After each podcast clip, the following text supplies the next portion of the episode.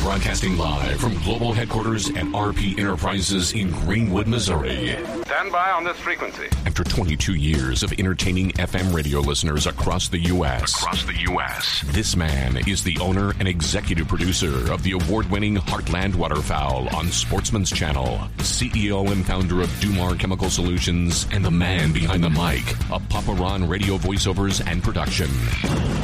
He's the man, the myth, the legend, a global icon, future Nobel Prize winner, and of course, he paid me to say all this. Really?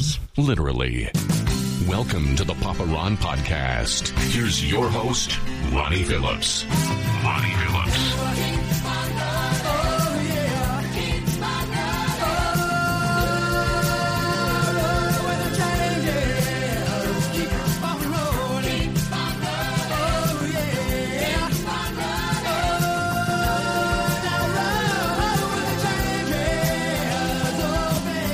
Ronnie Phillips. Well, Jillian, we're officially legal.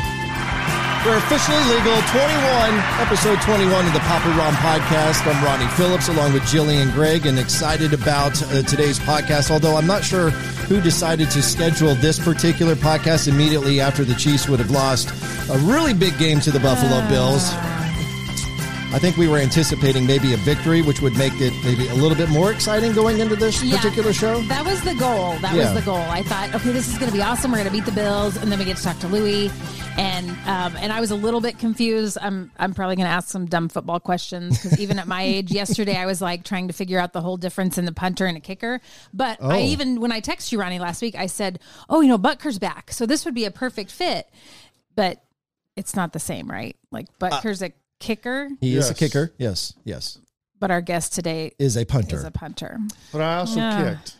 Oh, You did also. Okay. Okay, Okay. well, Hold on. Hold on. Sorry, ladies and sorry, gentlemen, welcome to episode 21 of the Papa Ron podcast. Ah. Mr. former Kansas City Chiefs punter Louis Aguiar. Hey! sorry. Number five. That's Thank you right. for having me. Number one in your heart. Yes, that's what I keep telling everybody. Um, thank you for coming out to uh, RP Global RP Enterprises Global Headquarters This was wonderful. in, Oh, This in whole Greenwood, quarter- Missouri. Isn't it nice? Amazing. Thank you. I know. appreciate you being here. I, you know what? I'm. I got to say this, um, and I hope that I've conducted myself in a way where you feel welcomed and you're comfortable and and I'm so comfortable. I'm relaxed. good. But I got coffee. Yes, Dirty Duck Coffee right there. Dirty High Duck velocity Coffee. Dirty Duck Good Coffee. stuff. Good um, yeah, stuff. I need the I need the I need the caffeine getting up at You- seven. well, you've got it with the high velocity. But what I was about to say is, I'm a little bit geeking out. I'm a little geeking out, and I know that you've known Louis for years from Yeah. going back to the days when you worked with Randy Miller, and I Yep. remember being part time at Q104. Uh, and listening to the radio station when you guys would be having Louis on the air frequently, Mhm. and I was like, "Man, I remember." I am a hardcore Chiefs fan growing up, right? You know, right. and Louis, you were like the best in the league, or at least one of the best in the league. You were doing very, very well. You were you were recognized as one of the best punters in the league when you were playing with the Uh-huh. Chiefs. I worked hard at it. You Yeah. know, it's just it was a craft that I was given, Mm-hmm.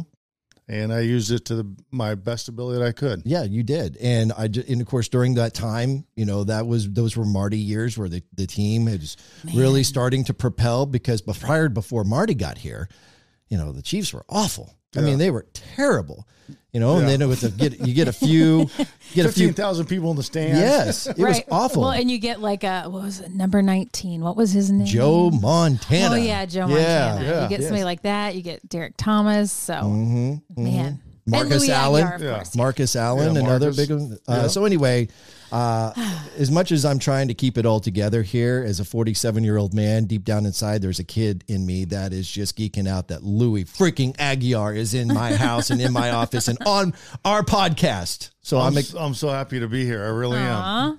I miss doing things. Uh, I love doing as much as I can, uh, talking.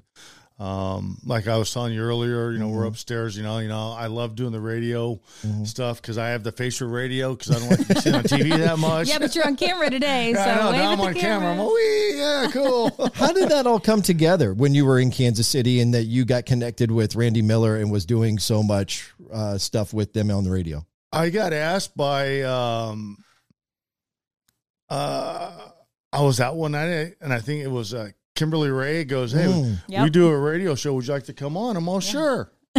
Why not? So why not? They go with Randy Miller. I said, "Oh, I'd love to. And so I came on and we hit it off the first show. And at the end of the show, uh, Randy goes, You want to come back next week? And I'm all sure. Mm-hmm. So I came back next week. And so we started. Then after that, I came on the rest Did of you, the season. did you always come in studio to do that? Yeah, I always did you came in most- studios Yeah? uh, on Tuesdays after, you know, we did at seven o'clock in the morning. Wow.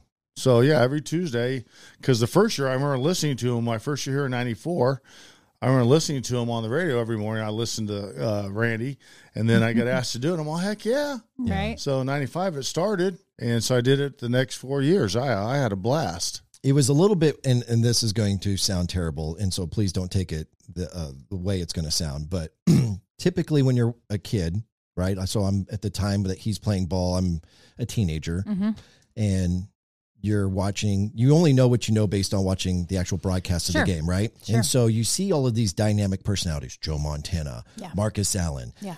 dan Sa- salamuya uh, Yeah. you know uh, neil smith derek Yeah. thomas they're Yeah. on the sideline they're always Yeah. getting all this tv time right Yeah. Right. and then you see them they're screaming at each other or they're jacked up and they're all these facial expressions well then you get louis aguiar who's coming onto the field Yeah. and so he comes on and he's very he's in the zone he's getting ready to punt and then he goes back off to the field and and you know he's on the sideline and he's just kind of to himself Yeah. and i'm thinking okay you know the perception is louis is kind of a to his guy just quiet punter and then you listen to him too on the randy miller randy miller morning show is like man this guy's got a lot of personality Yeah, because you know, because on game day it's just me and the kicker. yeah. You know, no one else talks to us unless we have a bad punt or Right. we miss field goal. Then everybody yells at you, "Oh, what the hell? You only have one thing to do. No, no, all you do is kick a ball all day. I don't know. Yeah, I know that." So during game day, it's just like it's you, you're seen and not heard from. yeah So I knew my place. Mm-hmm. You know, I learned that from Pat Leahy, my rookie year with the Jets. It was his 18th season. It was my first year in the league in New York.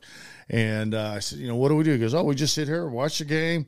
We warm up, we kick in the net, we go out and kick our kick the ball, and come over here and sit down and just be seen and not heard. I'm all okay, Yeah. yes sir, yes sir, because he was 41 at the time, Pat was, and Oh, wow, I was okay. 20, 23, 24, and I'm all yes sir, yes sir, yes sir, Yeah. you know, so I just learned just to go out, do my job, be seen and not heard. Because if the I figured out if the fans knew your name as a punter, you're not doing your job. Mm, So I want to be seen and not heard Oh. from. So I just, that's an interesting way to you know, look you at punt it. the ball well, the yay! When you shank it, then they start yelling, "Hey, you suck!" And that's when you know they know your name. I would think that would be worse with the kicker than it would be with the punter. Yeah, I it mean, is. Yeah, for sure. You know, you know, I still remember we were talking about '95 season, and um, yeah, that was a that was a tough that was a that was a tough loss. Yeah, I remember his name, Ellie. Is that what you're talking yeah, Len about? Elliott. Yeah. Yeah. yeah, I just, I, I, we were really good friends, and I just had a hard, you know, it was just, yeah, Man, okay, so I got so many things there. Let's go. Let's come back to Lynn We got- Elliott. we got we got plenty of time, so let's come back So to Lynn much. Elliott. There's so much So to unpack much. here, but I, I base I guess what I was basically saying is is that it was cool for me to see that perception isn't always reality. Correct. And that when you're listening to the Randy Moore, Miller Morning Show Mm-hmm. back then, and you heard um, our guest on the air, Louis Aguiar, that it was you know completely different than what you were seeing on correct. TV. Yeah, So I, that was- I enjoyed that because I, you know, like I said, everybody saw me. I was on TV. I was quiet. I Mm. didn't do much. You know, if I had a good punt, I'd go down and high five and, you know, crank. I- after every punt, no matter what, good, bad, or ugly, I'd always go down and thank my guys for covering for me Yeah. because those guys, that's, they helped me out so much. yeah, So after you know, if you watch, if you go back and watch old videos, you always see me going down and thanking everybody and congratulating for doing whatever. I because I just wanted to be a part of the team, and so I was. That's about the only time I ever talked. And then I was quiet, did my job. Then being with Randy, you know, I got to enjoy myself and have fun. yeah. You know, and just we talked about anything and everything, and made jokes and just yeah, I just That's had cool. a great time, and Cool. you know, we still remember the purse lady where she, you know. Who doesn't really? Oh my You know, and I'm god! yelling, open it up, open it up. And she calls, you know, then she calls the Chiefs and tries to get me in trouble. And oh, I did not know that. yeah, she called the Chiefs and said that, you know, Louis over there time, t- telling Randy to open up my purse. And no, no. So, yeah, they, the GM came to me and they talked to me about it. I'm Carl all, hey, Peterson came to you about yeah. this. And I'm all, Oh my hey. gosh! I go, I, I go, I'm just in the studio. I can't control what a 40 year old man's doing. I can only encourage him. so I go, hey, he got the purse on while we're on a weekend. I just want to see what's in the purse. Mm-hmm. You know, is so incredible. yeah. So I was just encouraging him, open it up. Let's see what she got. You know, we're having a good old time. Yeah. And then she called and got me in trouble, tried to get me in trouble. And I'm all, hey, I'm just a guest there. I, Right. yeah. Right. So, those who might be listening and have no idea what we're talking about, Randy Miller is obviously a morning show or was a morning show personality at Q104 in Kansas City way back in the day. Jillian was a co host with him, as you may have experienced in the, in the interview that we did with her Mm-hmm. uh, a few episodes ago. Louie was a regular guest on the Randy Miller morning show. Yep. And there was a. Uh, an episode, and Joe, you can probably tell this story better than I can, but my recollection is is that they were at the grocery store uh, this woman leaves her purse on the car as she's driving off. Randy's trying Right. to chase her down. Right. She's not very pleasant about it. Right. She was rude. Yeah. She left it on the roof or the trunk or something of the car. He picks it up and he's trying to chase, you know, trying to get her attention. And he, she thinks he's, I don't know what. and She's not paying attention. She's yelling, screaming at him. And so he's like, okay, fine. So I'll take the purse and this. And I mean, this went on for, I don't even know how long. This was, Months. that was, It was that like- was, it was- actually it was, bef- yeah. before my, my time on, Yeah, on the just morning before, show. just Right. before your time there. Yeah. yeah. And so, yeah, I mean, it went on forever. And he took the purse, went on the air. She called, I don't know how many times. He ended up putting it on a billboard. Well, no, he did it. and Somebody else did. Somebody else did. see, that's what. Yeah, see, allegedly. Yeah, allegedly. Okay. allegedly, it got stolen from him and put up on a the billboard. purse ended up on a billboard. Yeah. And And I don't yeah. think Dangerous Dave had anything to do with it. Oh right. Bless his soul, who's Right. passed away. Yeah, Mm. Yes. Right. yeah, he was. Yeah, I, I yeah, I wonder if I, I still don't know if he took it and put it, stole it and took it- put it up. Yeah, but somebody put it Yeah. up there. I have no idea. Yeah. But it was on I thirty five, and I still remember that driving by, and it was just bumper to bumper traffic because I had to go by and see it. Uh-huh, uh-huh, uh-huh. And speaking of, you know, some would call that like this, like a radio. It turned into this huge like thing, not Yeah. it was not like a bit or whatever. But um, we, I I posted on Facebook that I was we were going to talk to you, and so Yeah. people, you know, want to ask questions and things. So later we want to talk about the the fake, the fake punt pass. oh yeah, the up throw. in So Seattle. we'll, yeah, well, yeah, we'll, Oh, we'll yeah, I get got to that. that. on- I so. even have that on my phone. I can show it to you guys. a video, Yeah, yeah, I got a video of me throwing it. yeah. I think Oh, I've seen it. definitely send that to me, and then we'll try to embed that in, Okay. into the actual video portion of this I don't want to podcast. make you do too much. You know, I don't want to have to make you edit too much. And Jillian said it's she doesn't mind, but she, it's just a pain in the rear end for you. I'll, I'll offer that we can edit things, but I'm not Right, the one right. editing, so I'm really It's good not at the that. three hours out of her day to do Right. edits. yeah, yeah, yeah, yeah, yeah. Luckily, Exactly. I get the final say as the executive producer of the show. Owner, pro- executive producer. Yeah, Right. Uh, yeah. Your list is like about this long. Yeah. kind of. That's right. Yep. Well, That's right. not that long, but yeah, a little bit the longer. intro sounded like this long. Yeah. they, it's what it was intended to do. Yeah. yeah. Anyway, Louis Aguiar, our guest uh, on the Papa Ron podcast, episode 21. So cool to have you here. So I was going to ask you about um, Lynn Elliott and, and Nick Lowry, because obviously you worked very closely with those two individuals, but you not only were a punter, you were also the long snap holder, right? Yeah, I, you were I, you- Mm-hmm. yes, I held for field goals. I kicked off. I punted. Uh, I kicked field goals when Elon got injured during training camp. I kicked when Stanovich got injured. I kicked for him. Oh, yeah. So I Uh-huh. could do all. I P- Pat Leahy got injured. I kicked for him. So I, I was one of the few guys that actually could punt, kick off, and Mm-hmm. kick field goals. But then when I when I was kicking field goals, I couldn't hold for myself. So I had to, you know, 94, you know, we're all, you know, Warren Moon can't come in and, and well, catch a snap. Warren, Warren wasn't with us at the time in Oh, 94. well, whoever who was the backup quarterback then? uh, well, actually, Back in the day, the backup quarterback would always hold the my holder when I was in 94, when Lynn got injured, was the legend, Joe Montana. He actually did the holding. What? Yes. No he way. he held for Ray Warshing in San Francisco. Huh. because when he was a backup to Steve DeBerg, Wow. he was Oh, he was a Steve back DeBerg. yeah when he was a holder for behind DeBerg, and then when he would- came the starter, he still held for Ray Warshing. So I grew up watching San Francisco because I grew up 45 minutes Mm-hmm. east of San Francisco. Everybody goes, "You sure you're not west?" I well, if I'm west, I'm in the ocean, You're right. so Yeah. I know it's east. I know Yeah, when, it's east. when, you know, never east hour week. Yeah, yeah, yeah. I, I was, I was, I was, I was east. Uh, yeah, so yeah, I was.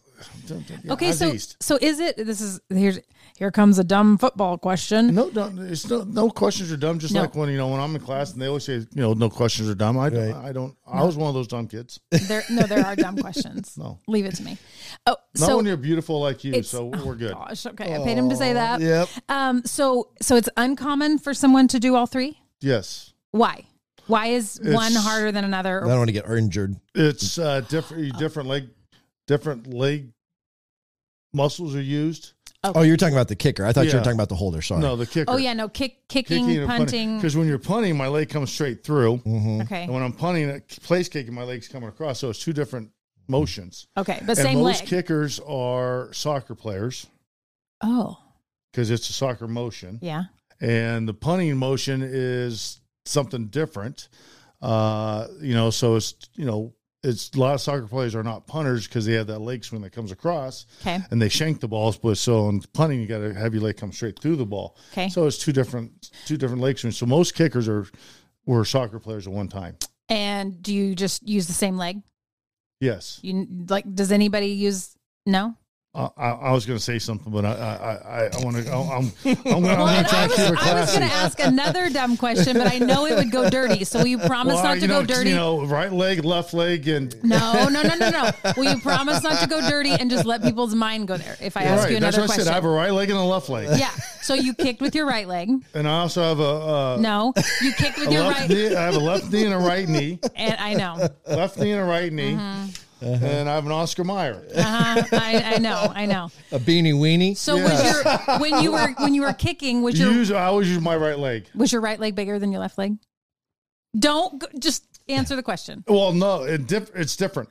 My left calf was bigger than my right calf because when I planted, Oh, so when I plant, oh, my left calf is Okay. actually bigger, Okay. and my right quad it was a little bigger than my left quad. okay, So I understand, yes, because my Interesting. right, my Thank left, you. my because when I plant, I plant here, so Yeah. my muscle goes this way. Okay. but now when I punt, see now if you look at my cast, when I Yeah. plant here, see how this one turns. Yeah. Now when I go straight, this one goes this way. So it's they're actually when you stand behind me, Malai, people always go, I always thought your right calf would be bigger. I'm all no, it's my left calf because that's when I Because the that's power plant. you- comes from yeah. your thigh. Yeah, the punt that comes from my left Well- leg. My left calf has a shock absorber, kind of like shock absorber in a car. Right. When I push off the punt, I kind of like a cut- shock absorber. I go from here to here, so I'm using my left calf to push up through the. Uh-huh. So the ball. actual power is coming from the plant leg. correct. Oh, I would have just thought it was different. I thought it No. would the actual That's why I always came off the, when I punt. I'd come off the ground. makes sense. So Yeah. can we time out here for just that was not a dumb question. No, No, that was a very good it's question. actually a really Oh good my question. God. that was a great question.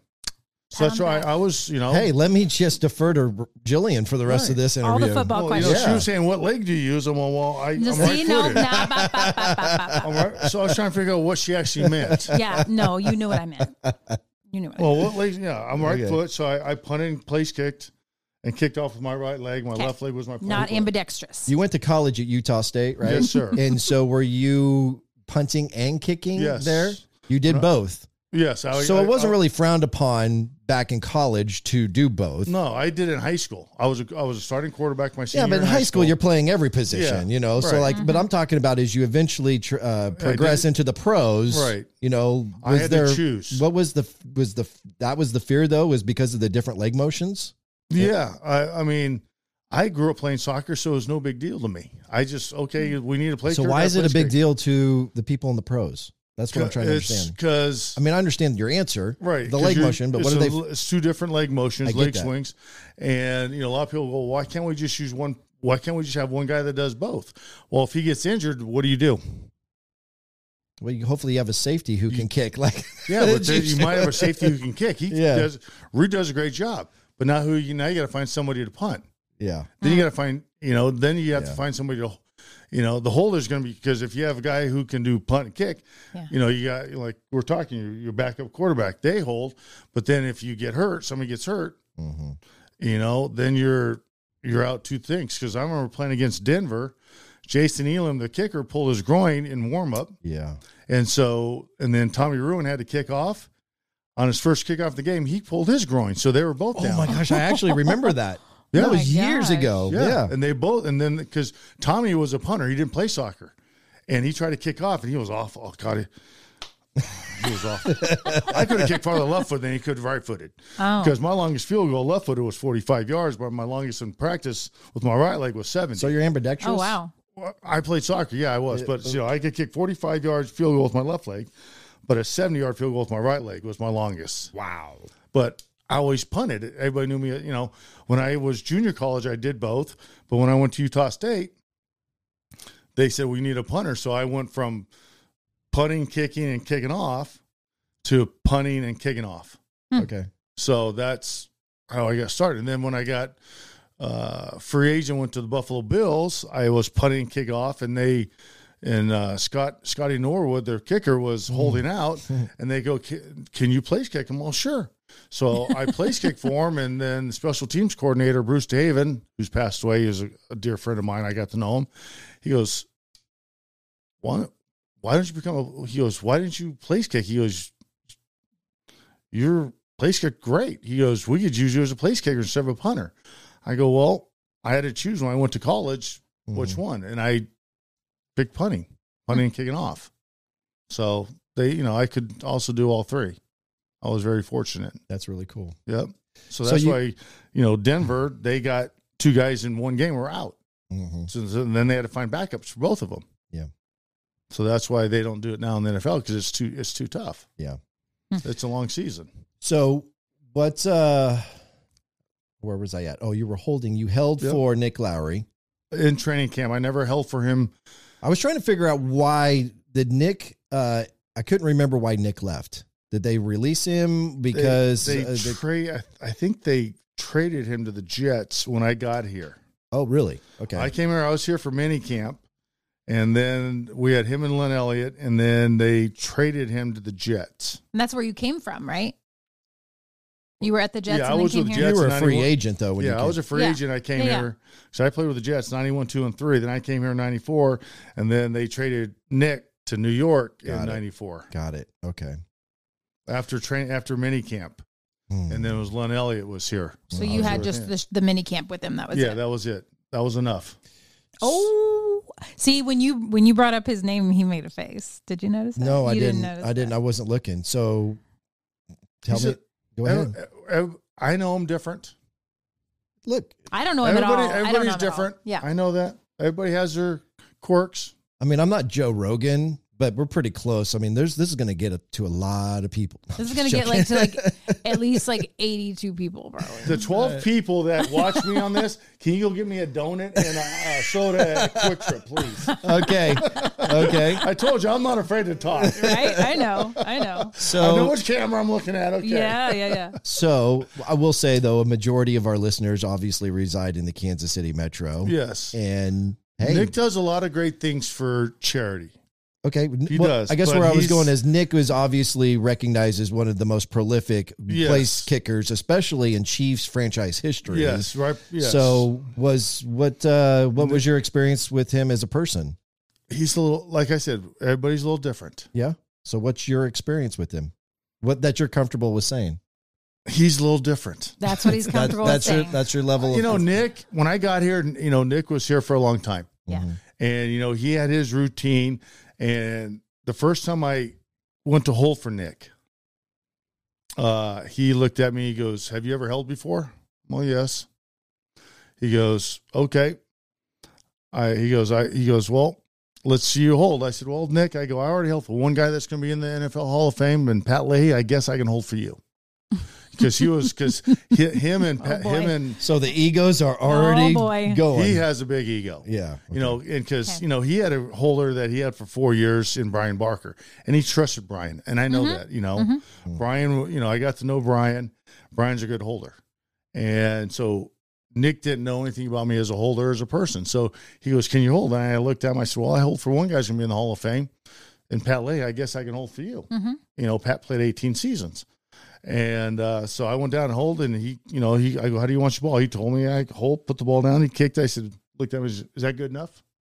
You know, because I knew enough about him through a lot of different players, what kind of ego he had. So you were trying to put the kibosh on that pretty yes, quick. I was going to. Yeah, I'm not. I don't. I'm not going to play that BS. Yeah. I'm not going to do that because I'm here. They brought me in for a reason. Yeah. Marty Right. and Carl, we're not going to bring somebody in who's who's awful. Right. So to even to, I mean, to ask you if he wasn't like doing it like a joke, like a Right. jab, like a no, little he fun. was doing it to be serious because Right, know, right. he he was Can you worried hold? about what kind of question is that? he was worried about his kicking and is he still going to be the Nick Lowry that makes all the kicks? Right. You know, because you know when the uh, was it uh, Armadola? No, it was not Armadola. The other kid that came in after Am- Armadola hit that fifty nine yarder, Right. And then Nick has to go out and say something on Facebook. Well, you know, I used to hold the longest record until then. You know, and it's just like, No way he didn't. yes, he did stuff like that. So Nick always has to put stuff out Nick there. did that recently after right hit Yes. that.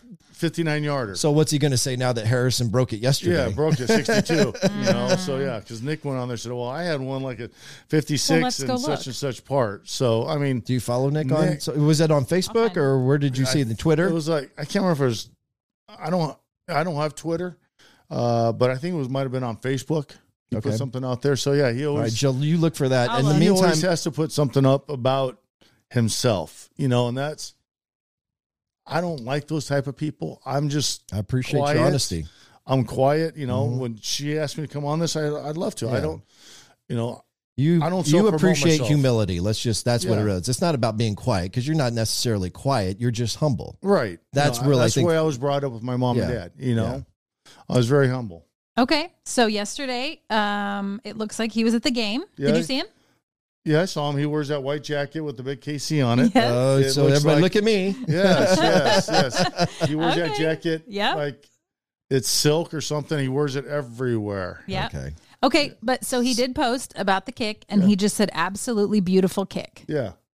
and then posted like a, like a, uh, you know, Yeah. a link to the Right. story about him breaking the record. So that's nice. Yeah. Okay. That's yeah. cool. No, That's nice. yeah. See, if, keep going. You'll probably find something. All Amazing. right. All right. All right. but Nick is. Everybody, everybody has their own little things, you know, and everybody has their own little quirks. Yeah. and I understand that. Mm. You know, I have mine. That's why I was divorced twice. we'll get into that. We can get into that later. Oh, Gosh, all But right. yeah, uh, you know, Nick's Nick was a Nick was a hell of a kicker. Yeah. God, he was he was good. You know, something on the line. You know, you could trust Nick to make the kick. Right. Yeah. You know, Nick was good, and that's where his ego came to. So you didn't really have to deal with him much then. You said it was just through training camp and then Just he was mini, gone. mini camp for two days. Okay. Well, then you guys never really had the opportunity to have the ability to grow a relationship. So Correct. your your I guess what I'm saying is your opinion of him is somewhat skewed due to the minim, minimal amount of Right. time that you got to spend with him. Correct. You know, and like, like I said, the first thing he asked me was, "Can you hold?" Right. Well, I'm in the NFL too, and I've kicked for, Right. or held for. Yeah, for- for hell for Pat Leahy. Yes, I guess Yeah. I can hold for you. That's those. I that was my exact. so words you to him. guys don't ever talk anymore. Like there's I, never. when I see him at games, uh, if I see him, you know, we're next to each other, I'll say hi to him, and yeah, does he treat you with respect today? yeah. I mean, he, you know, you know, we say hi to each good. other, and we hang out. You know, Okay. I don't hang out. Am I going to go and hang out with him? No. If I see him, I'll say hi. If he's Gotcha. at the same event, you're not Yes. going to shun him. Right. I'm not going to dodge. I don't dodge anybody. I go and say hi to everybody. Gotcha. Gotcha. You know, I have, you know. You know, when the you know the founders club, I, I always walk around and say hi to all the players and Mm-hmm. guys. I you know former players and whether they played in the '60s or they played you know now, I go by and say hi to everybody because I just Right. I'm just yeah. Love I'm- everybody. I I enjoy saying hi and talking to everybody. She knows I like to talk. I'll sit there. Well, I'll walk around and talk to anybody that talk to me. You I appreciate that. know, I'm kind I of know the same Nick way. comes by and he'll talk to me. I'll talk to him too. Gotcha. You know, and Jan Standerud, you know, we always sit and talk about, you know, place kicking and the footballs and punting, you know, we, you know, so it's, I don't think that guy gets enough credit just for being the legend that he was from way back in the day. You know, like m- the our, I guess maybe our ge- generation or generations, Mm-hmm. uh, the younger generations don't know him. That I he was there were some great Chiefs greats Yeah, from there way are. back in the day that they should. I wish that they would be lifted up a little bit more, but that's Right. just my but opinion. yeah, with Nick, yeah, he's, I mean, he was a hell of a kicker. yeah. God, He was good. So let's talk about Lynn Elliott then. Um, so that's where a majority of uh, well, two years. How long Yeah, did I was there 94, because 95 with him. because Two obviously years. after the Colts playoff game, he's he gone. was done. Yeah. Um, he obviously is a. I'm just going to say it, and you can tell me if I'm wrong. Hated man in Kansas City. Um, You're not wrong. right? I mean, like that name I don't, puts a bad I- taste in everybody's mouth. And look, as you get older, and I'm 47 years old now, I was, you know, 95 then, so I would have been a 19 years old, I think. Mm-hmm. Um, not as mature emotionally. Love the old ball sports, you know. So I'm pissed at this guy. He ruined our chances, you know. I Like, got friends that are my age. I'm 56. that- Yeah.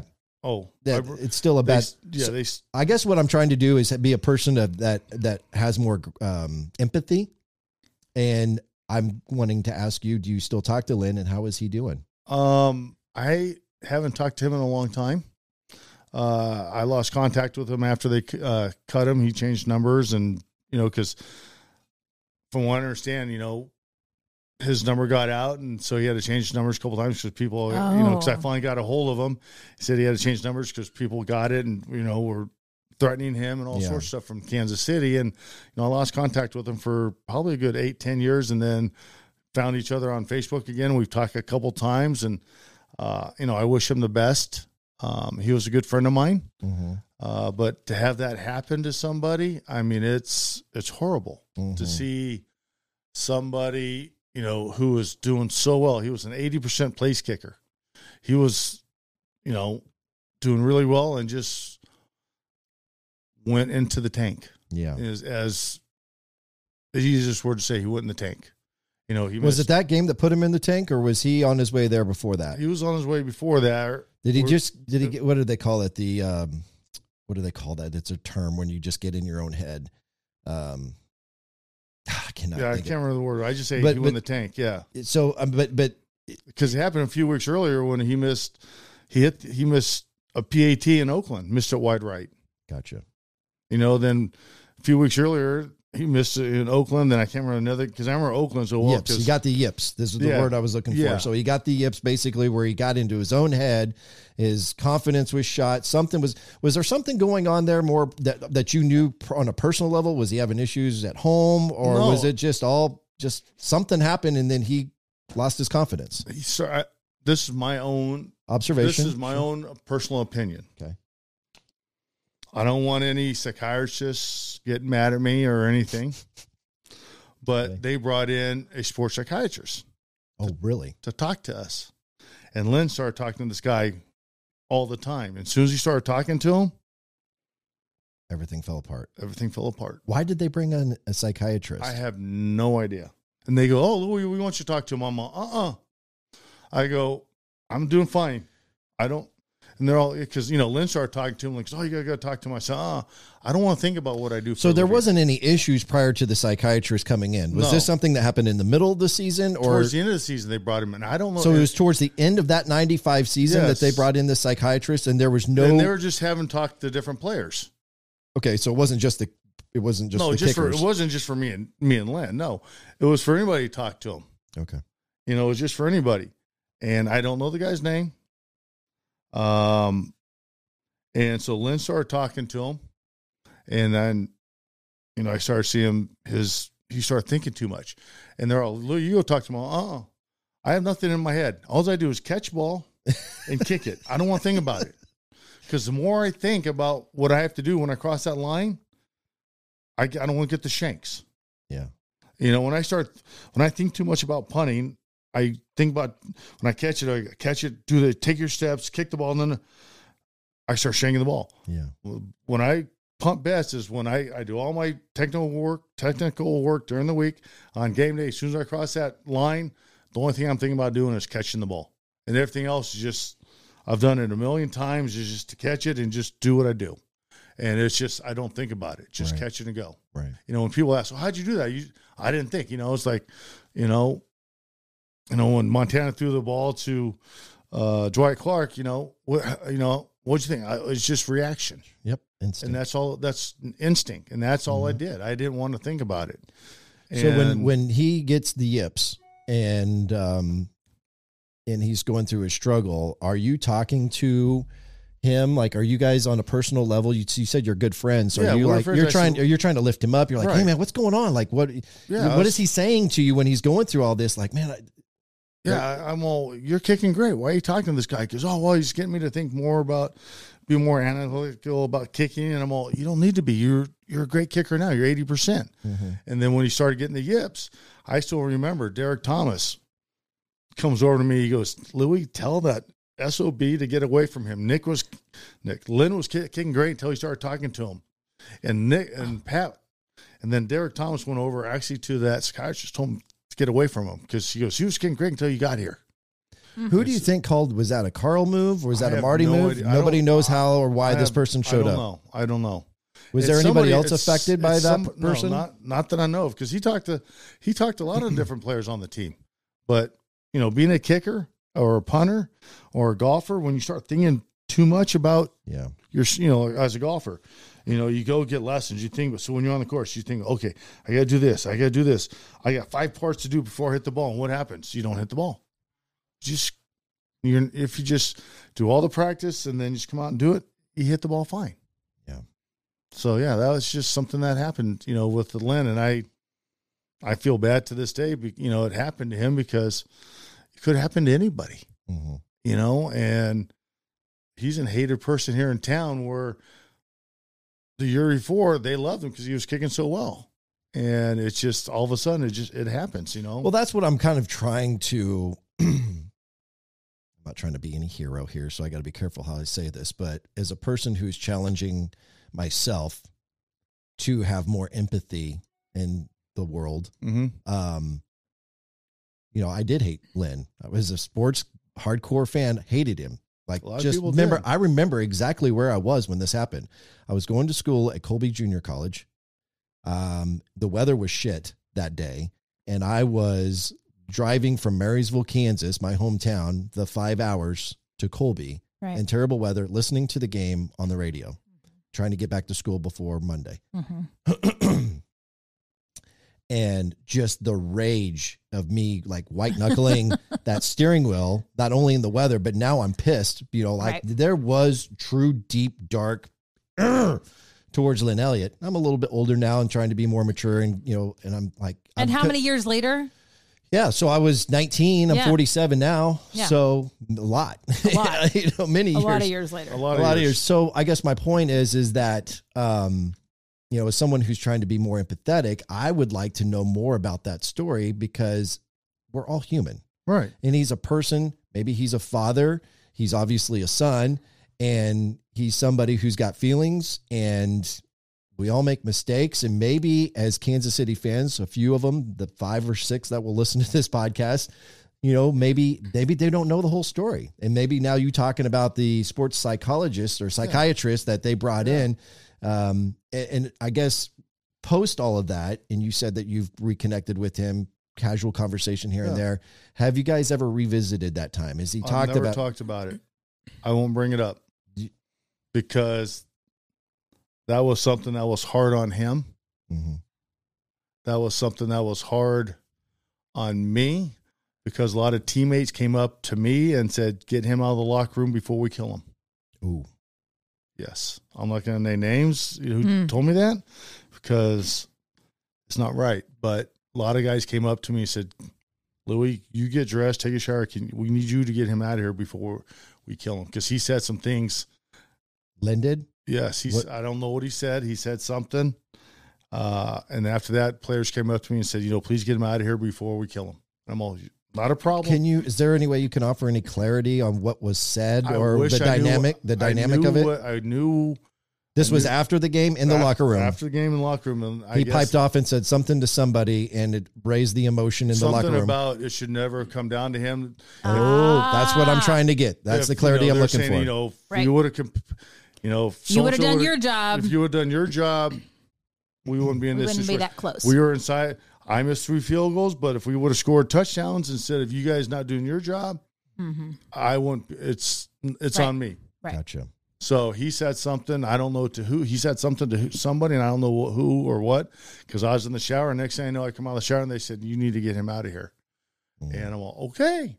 And so a few, few of the big guys came up and told me that. I'm okay. I, I go, Because I heard him popping off, you know, saying, If you guys would have done your job, I wouldn't have to do my job. And, uh, and I'm all, Oh, you don't do that. Just, Take ownership. yes. You know, yeah. we can you- say that kind of stuff watching. yeah. Yeah. you know. you can be an armchair quarterback, but you don't Yeah. say it to your teammates. Right. I'm trying to remember. Wasn't Harbaugh the quarterback for the Colts in that game? Yes, it was. Harbaugh, who is now the, comeback head coach. kid. Yeah, yeah, no kidding. Which one? Aren't there Jim, brothers? Jim, Jim, Yeah. Yeah. who's the head coach Yep. for Michigan Wolverines. Yep, and his Oh, brother's yeah. head coach for uh, Baltimore Ravens. I know both those Right. guys well.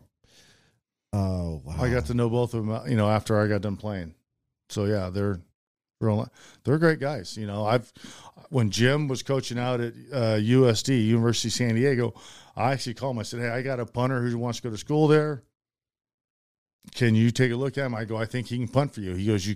He, he goes, Louis Kenny, and I'm like, yeah. He goes, okay. He goes, I know who you are. I'll take your word for it, and let him come be a, a preferred walk on. You Mm. know, so it's That's cool. yeah, you know. And How'd that and- go? the kid made it and pl- punted for him. Yeah. So that was good. But yeah, just the co- I still remember the, you know, the comeback kid. Yeah. You know, they were nine and seven. We're thirteen and three. And but he was, you know, they that was his nickname, the comeback kid, because that's all he did. Wherever he went and played, he always Yep. came. Hmm. He did something well. He was a real good quarterback. Mm.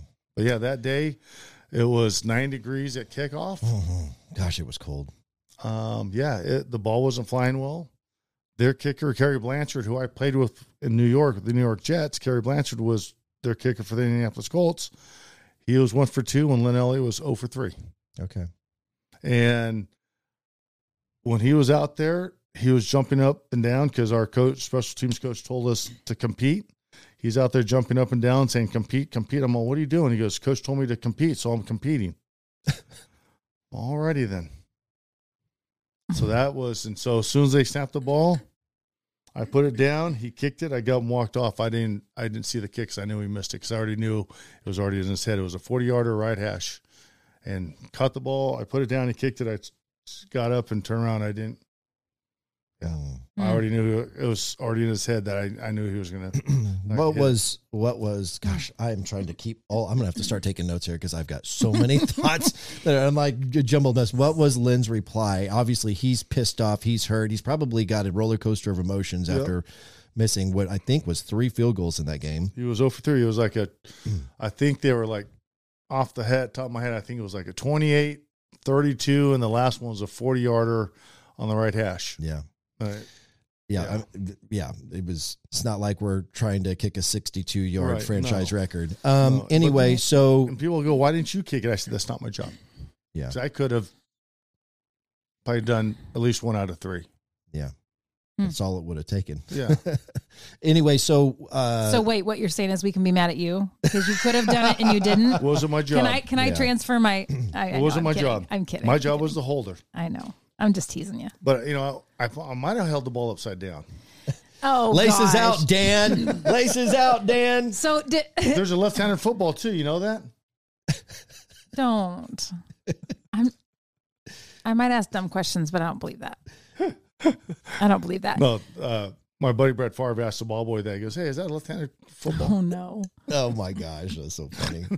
have you seen that commercial when he did that? No, I It's didn't. like a commercial because you know they do a thing on Brett Favre and they show Brett, "Hey, ask him, ball, is that a left-handed quarterback? Is that a left-handed football?" The kid looks at I've him, heard of left-handed cigarettes. Yeah, Oh really? Yeah, Hmm. those are actually called joints. yeah. If you ever ha- Oh. hear anybody refer to a left-handed cigarette, that's I don't- probably a joint. I don't know anything. I don't do. dr- I have never done them. I don't know anything about them. Well, I don't know that marijuana is considered drugs now anymore. yeah, I know. my daughter's. Yeah, my daughter's. Dad, it's okay. It's a drug. Yeah. No, Okay. Anyway, we're getting off topic. So Oh boy. you, That's another ADD. podcast for another day. Yeah. I know, No right? deer. Mom and deer. yes, yes. Look at him. Four of them. Um, there's the altercation Lynn? in the that Yes. well, we're back to Lynn. There's the altercation. We're going to talk about this, and then we're going to take a break, and we're going to move on uh, and come back and tell more Chief stories. At some point, though, in this show, I want to get into what happens to Louis Aguiar post um, football and the you know you had a different bunch of different business ventures and and you know you kind of alluded to being married twice that didn't work out so we want to dive a little bit more into your personal life but uh, we'll get into that later in the show that's just a little promo for you to stick around the Lynn Elliott altercation in the locker room after that playoff game um they're pissed he says it shouldn't have come to that they're asking you to take Lynn get him out of the locker room before they quote unquote kill him Yes. um, what is his reply? Is he scared? Is he or what's his reply to you? Or is he like, no, screw them. I'll, I'm, you know, f those guys. No, Oh, I just or- said or- and, Glenn. and how did you how what did that look like when you're trying to get him out of there? Are you actually escorting him out, or is it like, hey, you better get out of here? These guys are going to kick your ass. Um, I got out of the shower. Lynn's locker's right next to mine. I said, Lynn, I need you to hurry up and take a shower because a lot of guys are not very happy right now. And I said, we need to get you out of here before something happens. He took a shower and I just put my arm. I put my arm around him because I was You felt bad for him. I felt really bad for him. I put my arm around him and we, and we walked and I walked him out of the locker room. We walked out to our car, you know, and I was what conversations were taking place during I, that just walk? put, I put my arm around him, and you know, I just remember saying that, you know, it could happen to anybody. I go, it's not you. I and I go, yes, you you are right. What you said, you know, if everybody else did their job, it should not have come down to you. Yeah. But it came down to you. It's your job to make the kicks, and you didn't do your job today. Yeah. You know, and I I explained. I said that to him walking out. I said, we all had jobs, and you didn't you didn't do your job today. And he goes, I know. And so it was it was a tough long walk you know Yeah. up the tunnel Yeah. you know had my arm around him just because i knew it was not easy because my other buddy was kicking for indy and he was one for two and the field the ground was frozen people were slipping and Balls hard as a rock. yeah and i remember i hit a ball and i crushed it it went barely went 40 yards and was like a 4-2 hang time that same ball in september you know was going to be a 60 yard punt you know with a you know 4-9 hang time Yeah. it was just that much difference in the in the weather. But yeah, I said, you know, you know, you had a job today to do and you didn't do it. Yeah. And so I walked him out and we talked and um, we talked a little bit after that. Then you know, a lot of, they fa- people found his number and he just started getting death threats and stuff. He changed his Oh number. my so gosh, I, you know, yeah, fans were that's crazy. they they found his home address and sending stuff to his parents about, you know, yeah, that's cra- guys. Seriously Yes, though, it's it's yeah. football. Like I know. it's a game. it's a game. And now here's a kid who was literally still a kid. He was 20, you know, 25, 26 years old at this time. And now basically his career was done. and was it? Yeah, that's, that was going to be my next question. He played, I think he won, he played one, I think he got picked up by Minnesota and played a, cou- a little bit there, then got cut from them. Hmm. And- But yeah, basically at 26 years old, He never got the yips, and it was yeah, already in his he head. was done. Wow. You brought up another person that kind of went through the same thing. Um, Scott Norwood. Yeah. Yeah, same thing kind of happened. To, well, not exactly the same No, thing, that's but he different. missed a game winning Super Bowl in the Super, Super, Bowl. Bowl. Yeah. Mm. And um, that, 47 yarder right hash and he Yeah. missed it wide right and that's when they that was their first loss to the the new Giants. york giants Yep. i remember watching that at home Yep. and I uh, felt, and that they- was the Super Bowl during Desert Storm, too. Yeah. I think I think that's the Super Bowl Yeah. where Whitney uh, saying sang the national Yep. anthem. Oh really? Yeah. and everybody and seeing there the city of buffalo and the team surrounded scotty and said hey you're our guy you're the you help us get you help us get it you help get us here you know and they Lynn loved was him. too new. and they loved If him. that would have happened, if that would have happened to uh, Nick Lowry, Mhm. I think it would have been a different story. Nick Yeah. had already had the years there where he had you know Yeah. proven himself and had- had the tenure. You know, Yeah. Lynn was that was his second year, right? Or was, that his first sec- year? Second year here. 'cause Second. he was in Dallas when Dallas won their Super Bowl. I think he was there for two years, and after that got cut, and then we picked him up Gotcha. because he was there in 91, 92. Then he, I think, he got cut after the 92 season, and then we picked him up as a free agent in 94. Okay. And I, that's when I came here. Mhm. So, yeah, he It's was out of fascinating. football. Then he came, got, then we picked him up. So I never heard the story before about the sports psychiatrist that Yeah. came in there, and and you obviously your opinion, and you stated that clearly that I it's your felt- opinion that That's that my you opinion. yeah that you think that that guy came in, got into his head, and ever since I that- really do. He didn't even Derek Thomas, you said Yeah, thought even- that Even DT went over to him and told him, We're in Oakland. DT went up to him and said, Get that uh, F away from him. yeah. yeah. So, yeah, DT saw it. And I was good friends with DT. And, you know, it's just for DT to do that, Yeah. he was pissed. Yeah. DT doesn't do a lot of things like that. And he was a little ticked off. Sure, sure. Hmm. Okay. All right, man. There's so much to cover. We're already 48 minutes into Oh this my thing. gosh. I know, right? Oh my god. 48 minutes. We're, we, we got a lot more to cover, too. So hang on for that. Talking with Louis Aguiar, episode 21 of the Papa Rom podcast. We're going to revisit some of his, uh, some more of these old Chief stories, his playing days, and then get into his personal life, talk about different business ventures and what he's doing now. It's happening next on the Papa Rom podcast. listening to the Papa Ron Podcast. Get involved with the show. Wow, really? Ask questions and leave comments or complaints. Nice. Call or text 816 558 6389. That's 816 558 6389. Now back to the show. Here again, your host, Great. Showtime, Ronnie Phillips. And Jillian Gregg. One of these days, I'm going to get all that imaging updated. It's okay. I'm a dad of three kids, two under the age of two years old, and I'm just. it's okay.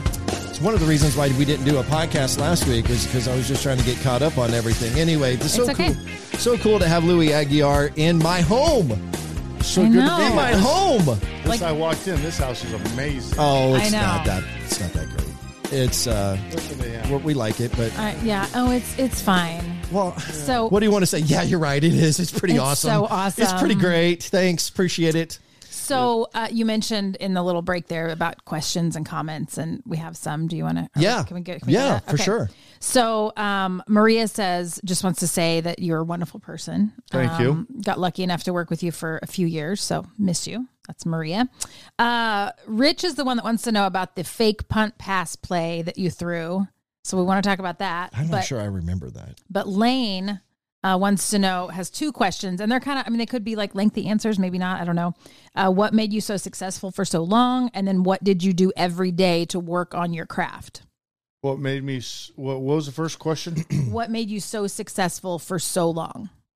what made me so successful? for S- So long? Not successful, but rather successful. I know where your head was so going good, there. so good for so I have a hard Yeah. time saying that word. successful. I have a hard. That's there's okay. some words I have.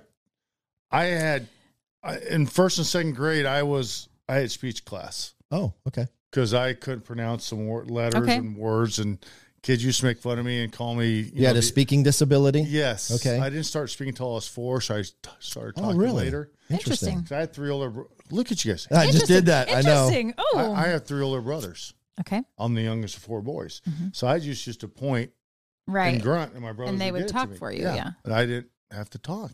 Yep. So I talked late, so I had speech impediment, and I had speech class, and kids used to call me the good old R word, retarded. Ah. So yeah, Mm. Well, it's not true. so that's when I was in first, second, third, fourth Huh. grade. Yes, I. Okay. Well, It's we still- So don't. So it's- successful. We don't so have to I- use. I you can apologize. point at me. I'll say it. Successful. Successful. What made you successful? Um, working hard every day, working on my craft. Yeah. okay. Um, But there had to have been. Okay, so I'm going to go back just a little bit. Pardon me. Um, at some point in time in your life, you find out you have a natural ability for kicking a ball. Was that from playing soccer? yes, I played soccer all the way up until ninth grade, and I got cut from the ninth grade soccer team. oh. What? That's like, kind of like a Michael Jordan story when he got cut from freshman basketball. Yeah, I got cut from the soccer team, and my older brother was a senior. He goes, "Oh, good, you get to come off for wrestling today." I'm all, "Okay." Did So you I- wrestle? So I wrestled. I, in high school, I played football, I wrestled, and then I played baseball. I did that for four years of high school. My freshman year, co- uh, junior college, Chabot Junior College, I did the same thing. I played football, I wrestled, played baseball. Oh my and then gosh. My f- sophomore year, I played football. I got a scholarship. Then I went to Utah State. Okay. okay. What college did you say? What junior college? I went to Chabot, C H A B Oh O T. yeah. Somebody somebody mentioned that on Yeah, I here. went to Chabot Junior Nathan. College. So you were a gladiator. Yes, Where was the? Where's that at? Chabot, uh, that's in Hayward, California, Okay. and I'm actually inducted into their Football Hall of Fame As you should be. at Ch- Chabot. And then in March of this year, I was just inducted into the Junior College Football Hall of Fame uh, of State of California. That's awesome. So there's like nine. There, I think there's probably about 100 junior colleges now, and I was inducted into the Hall of Fame into the State of California. So to That's get awesome. to get back to the original question with Yeah. what made you successful, I wanted worked to. I hard wanted every you day. worked really I- hard I- every day, but I mean, did you have a a kicking coach or somebody Yes, who I really did. helped you? I had Ray Pelfrey, who was my kicking coach out of uh, at the time. He lived in Reno, Nevada. He has since, since passed. Uh, Ray Pelfrey was, I call him the Godfather of punting and kicking. Okay. Um, he wa- he he played for the Packers and the Giants, and I believe he punted for the Packers. Ray Pelfrey did. And then when I was a senior in college at Utah State, they asked me to go see him, and I did. And he helped me work on my punting because I wasn't, you know, swinging. I was a so- like I said, soccer player, swinging my leg across my body instead of coming straight through. And so I met him, and he talked, helped me work on my craft of pu- kicking my leg straight through the ball instead of cutting across the ball. 'Cause when I cut across the ball, I was shanking it a lot instead of coming straight through the ball. So he helped me out with that.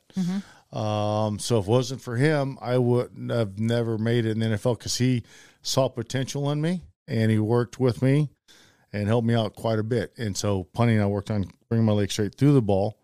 And I used to go to Reno and work with him all the time. And I Even in your this this is like this was my senior in college, okay. and then it took me three years to make it, it into, into the NFL. Oh, I didn't know that. Yeah, I Okay. came out in '89. I came out of the draft of '89.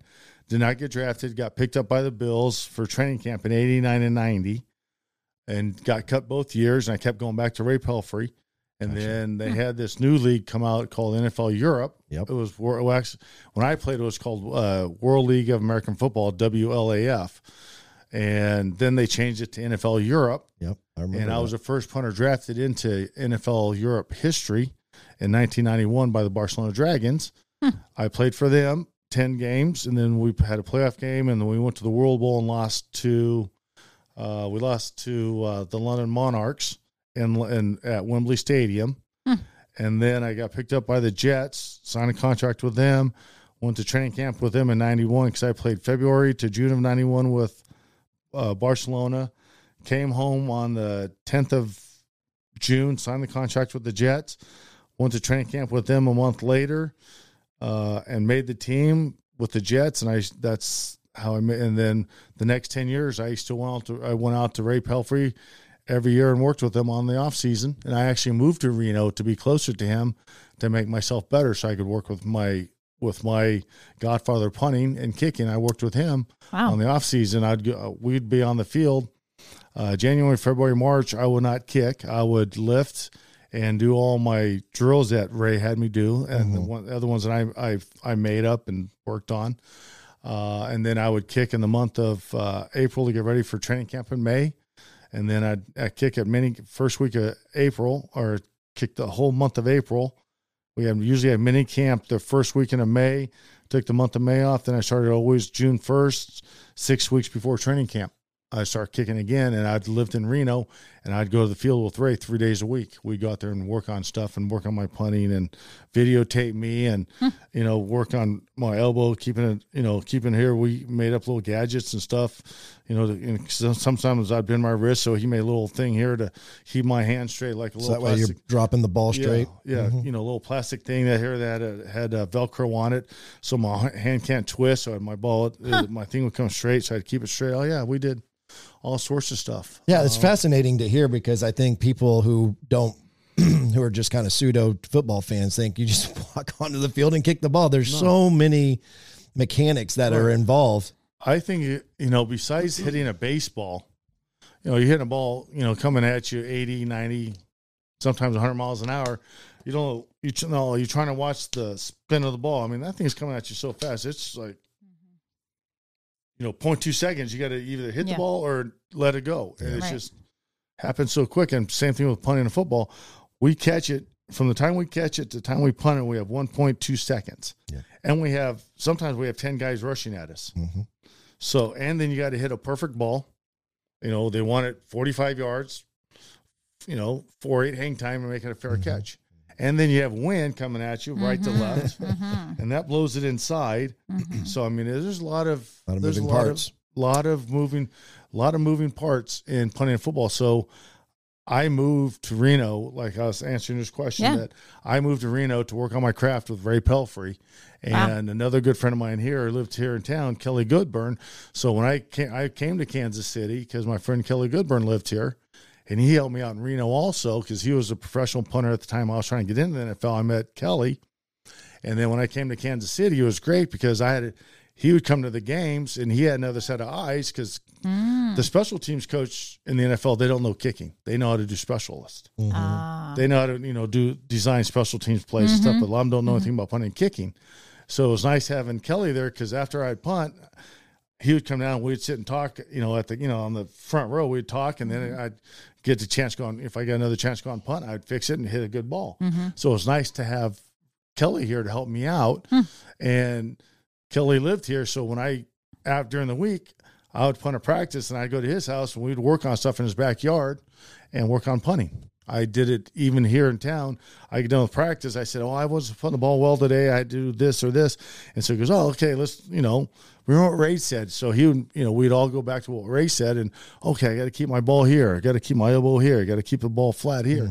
Because as soon as the, I, you know, as soon as the elbow comes out, the ball is inside my knee. Yeah. See, I'm here. Yep. Yep. Elbow goes out. So I always had to work on this. Gotcha. So I'd go to Kelly's house and we'd work on drills at his house in his backyard. He had, all, had these, you know, he has these old oak trees. So we'd punt balls and hit the oak trees and they'd come back down his yard. Oh He's my like having his own gosh. net. Yeah. What an answer. Okay, so again, before we get to the fake pump pass uh, play, and also these rings that are just if you're watching on the video, you can see these. Which you We'll, we'll should. get we'll get to those. We'll get to those because they're sparkling. And Again, if things. you're listening to the audio audio version of this, watch it on Spotify or YouTube. Exactly. Um, we had one just come in just a couple minutes ago. Okay, so the name is Rob. Okay, Rob Miller. And he says, not only did Louis have, you made a face. Not only did, did I it- think if this is the same kid, why I went to college with him. okay, he says, not only did, did Louis have a huge leg, he also had a better arm than all of our quarterbacks at USU. Ask him about the time we bet the quarterbacks that he could throw farther than them. You knew this was who this guy was. Yes. huh? he was a, he was a D lineman for us. Oh my God. Yeah. As soon as you said so that, cool. I'm all Rob Miller. Rob Miller, yeah. Yeah. Yeah. I could, I played, like I said, I play, when I said I played baseball, yeah, I play, I was a pitcher. Oh, wow. I threw 91. So that's, I can see that, I was, especially with as tall as you are. Yeah, I threw 91. And I would, uh, you know, I'd throw the footballs with the quarterbacks, and we'd have a, we'd always have a throwing contest. And they saw me throw the ball the first time. They're all, uh, not no more. I could outthrow- I- I- the only quarter, there's only two quarterbacks that could outthrow me. The guys who I, who I personally played with. Okay, There's other quarterbacks who throw the ball farther. sure. Uh, but yeah, uh, Brett Favre could throw the ball farther than I could, and so could Brownie Nagel. I played with the Jets. He was Brownie Nagel was a second round draft pick out of L, uh, I was gonna say LSU, but it's not LSU. Lu, uh, Louisville, Okay. Yep. Louisville. So it's not Louisville State University. It's just Louisville, Yeah. Louisville. Louisville Cardinal. So Yeah. here comes a dumb. We should have a we should have like a certain sound effect when I'm going to ask a dumb football question. So did it ever cross your mind to try to be a quarterback if you could throw that? There you go. If you could throw that that well, or do you wish you had tried to be a quarterback? Is Uh, Well, that I, I played quarterback in high school, but when I was getting recruited, right? I was all league punter and kicker. Okay, So I was getting recruited to punt and kick, and I didn't Okay. get recruited to play quarterback Okay. anymore when I left high school. I'm all, okay, so that's I could throw the football 75 yards. so is the this air. is this why this fake Yes. fake pass thing happened? Yes. Okay, so I don't I don't know this story. I think I've seen the video, but I like I don't know when it happened. I don't know the game. I don't know the situation. I don't know the score. I don't know the whole thing. Yeah. So tell the story. And we'll we'll you said you can maybe put the video in. yeah. we'll we'll- we'll find Okay. it. So are you looking for the video? Yes, sir. All right, so here's what we'll do. So So- this this is a mark in the episode where we're getting ready to show the video of Louis in this fake. Oh, Do you the need other- some readers? Yes. Here you go. I forgot I, I left my 1.25s in Now, the wait a in my minute. truck. Those are Wait a one minute. point. Those are one two fives. He remembers like all these details, right? He's like sitting here and uh, like this whole time I'm like, I wish I could have a memory like that because he remembers these things. I think it was seven degrees, and I think Yes. Uh-huh. the ground was and the wind was, and now he now he's this this infamous play So this And is he's the looking it fa- up. what is it called? The fake. fake uh, it was a fake pass. fake punt pass play is what is Fake what punt. Rich called it when he All right. asked the question. So we got a video of it, and Yeah. we're gonna play it right now. Tottenham's Chiefs look to win their seventh straight dome game. They pulled out all the stops as punter Louis Aguiar's surprise pass set an NFL record with 20 minutes of hang time. Punt by Kansas City, lofts it up on a jump ball situation, right side for Kevin Locke, who makes his first NFL catch. Kevin Kevin Lockett. Oh no way, Kevin Lockett, K Yeah. State, baby. Touchdown. Yeah, Kevin Lockett. We got tackled at the one yard line. Thank And that was against Seattle. Gosh. Seattle. Kev, that was Kevin Lockett's first NFL catch. no, No way. way. Now his son, Yep. Tyler, Plays for Seattle. No way. Of course, they both played at Kansas Yeah. State University. so so has a uh, I don't want to say this wrong. Has a punter ever completed a touchdown pass in the NFL? yeah, there's been quite a few of them. It's a, yes. that happens a lot. But they run fake passes and Okay. but that was the only thing that was run like that back then. And reason why it happened, um, I was wa- I watched a lot. I watched a ton of video when I was playing. My first coach when I was with the Jets, Al Roberts, always gave me a, you know back in the VHS. I, yeah, I know. I still have some. So do I. I got all I got, almost, got almost all my games on VHS at my house. Oh my gosh. And so he'd always give me a VHS tape that he made up, and I'd always have to look at it against the team that we're playing to see if I could find anywhere I could run a, uh, f- uh, a, a- an onside kick, right or left, uh, a fake punt or fake field goal, whatever. So I looked at tons of video because of uh, Al Roberts, and so when I was with the Chiefs, I saw that every time I call them flyers, some guys call them gunners. The outside guys that go down, Kevin Lockett, they would run down, and at the twenty yard line, the defense would always pull off, and our guys would always have from the twenty yard line to the goal line. Nobody was on them. I kept looking at video and looking at video from, you know, that year, and then I looked at it again. Uh, that was in '97. Uh, I looked at video in '96, and they did the exact same thing two years in a row, and it was the same special teams coach. And so I showed it to Mike Stock, and I said, Mike, I think we can. He was my special teams coordinator. I said, Mike, look at this. They pull off at the 20 yard line. Our guys have carte blanche. They can run right on down. I go, if I throw a pass and we could make it look like a, you know, Yeah. snap it all, throw like a punt and have, you know, them catch it and we can score a touchdown or, you know, get tackled or something. He goes, no, they can tell if you throw the ball. I said, I don't think so. I go, so today at practice, the, the first one I'll punt, the next three I'll throw. Ask Tamark Vanover Oh yeah. if I if I punted it or threw it. And they asked Tamark, he goes, no, he, he punted all those. No way. He could, he go, yeah, Tamark goes, he punted all those because he goes, no one can throw the ball that high or that far. Well, yeah, I can, I can. And, wow. uh, How far was it?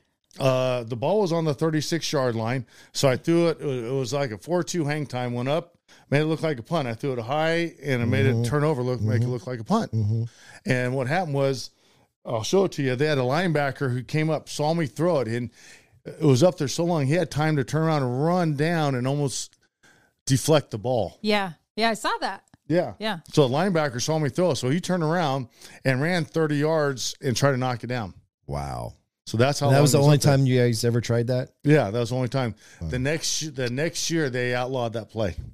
Oh no way. Are you serious? Yeah, because now, because back then, well, they didn't outlaw it, but now, because back then, if I threw it to Kevin, there'd be pass interference if they hit him.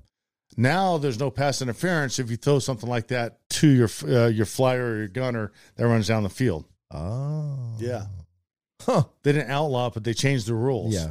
So yeah, Oh. so Kevin could go up and catch it, and if he would have got pushed, it would have been pass interference. But he went up and caught it, and got tackled at the one, and then next play, Marcus Allen went in for a one yard touchdown, and Danny Salamua, who you mentioned earlier, uh, was standing next to the head coach Dennis Erickson, who was the head coach for Seattle, and he looked at him and he goes, "Louis used to do that all the time in practice, throw the ball like that," and Erickson goes.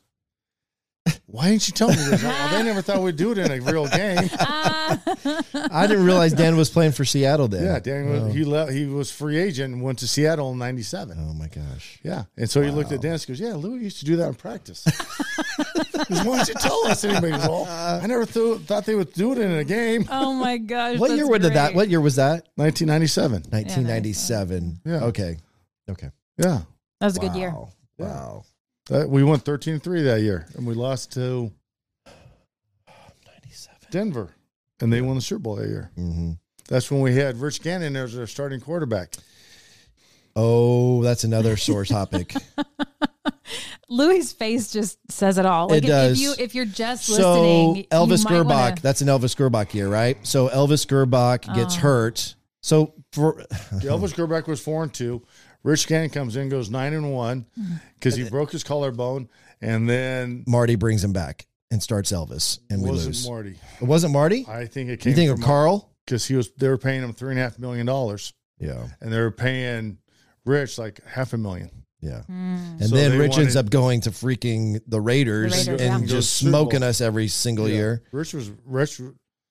Rich was a better quarter. I'm gonna. Oh, flat- yeah. Rich was a better quarter. Yeah, If he everybody was- knew that. If Rich would have, if Rich would have been our quarterback in 1997, in the playoffs, we would have won the Super Bowl that year. That's just my own. I talked to a friend of mine who played for Denver, and they said that Shanahan said that if we ever get a free shot on Elvis Gerback, do not take it. Take him down very gingerly because we don't want to play Rich Gannon. Correct. Because they go, he, he's too mobile. We can't What? stop him. Yeah. I, And I- you look at video. If you watch the players back then, they didn't try and take Gerback out of the game.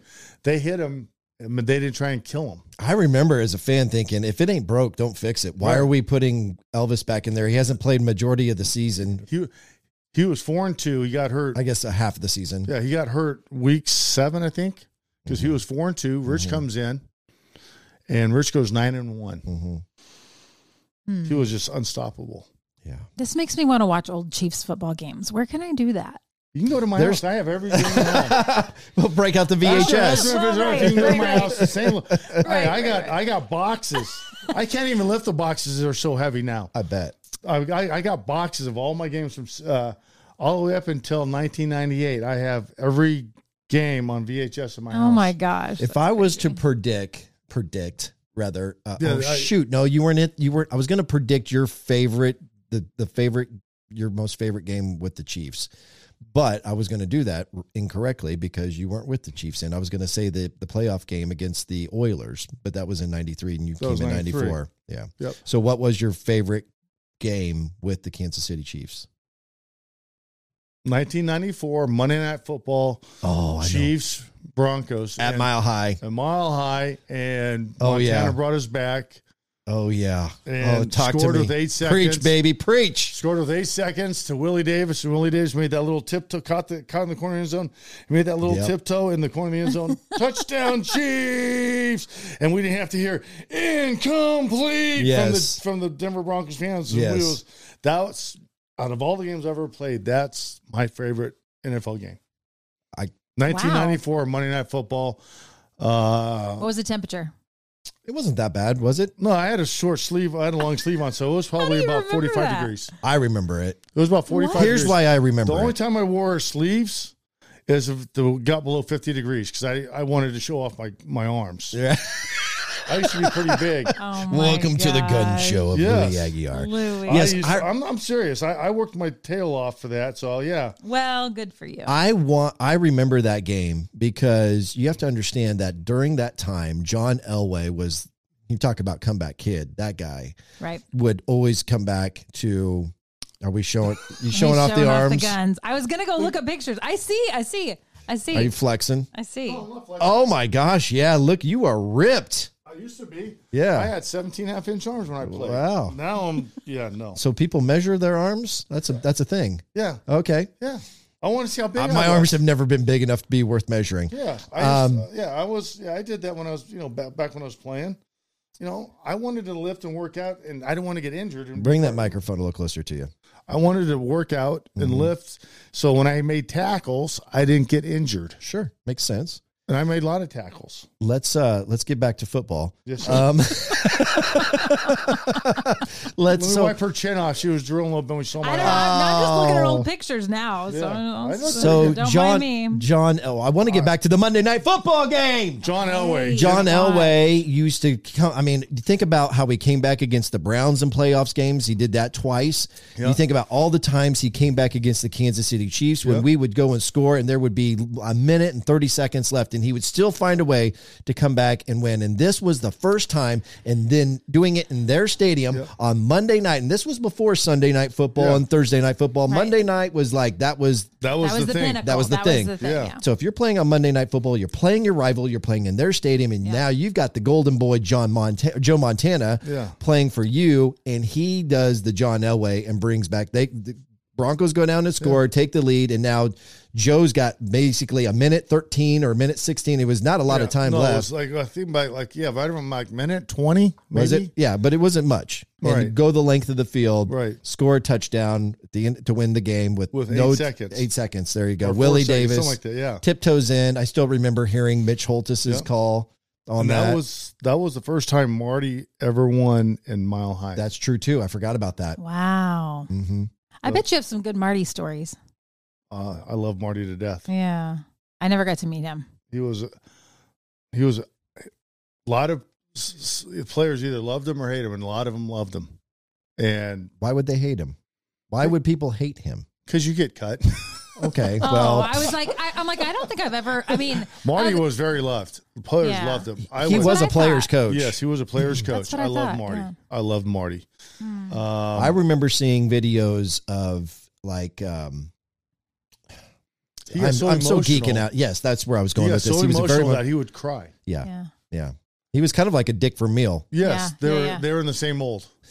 The I, I, remember never played for Dick, but yeah, Dick would get so emotional, he would start crying, and so would Marty. They were both out of the same mold. I remember seeing a video with with Marty going up. I don't know if this is like an NFL films thing. It probably is because they were really good at capturing those moments when Derek is having a bad game or something and he's pissed off and Derek is sitting off to the side by himself and Marty comes over and puts his arm around him and hugs him and is basically saying, "Look, man, I know you're pissed, but we got to get over this." And you know, he's lifting him up and he's like talking to him Yeah. like it's his son. And you could just feel like Marty had Yeah. a father figure presence with his team. He did.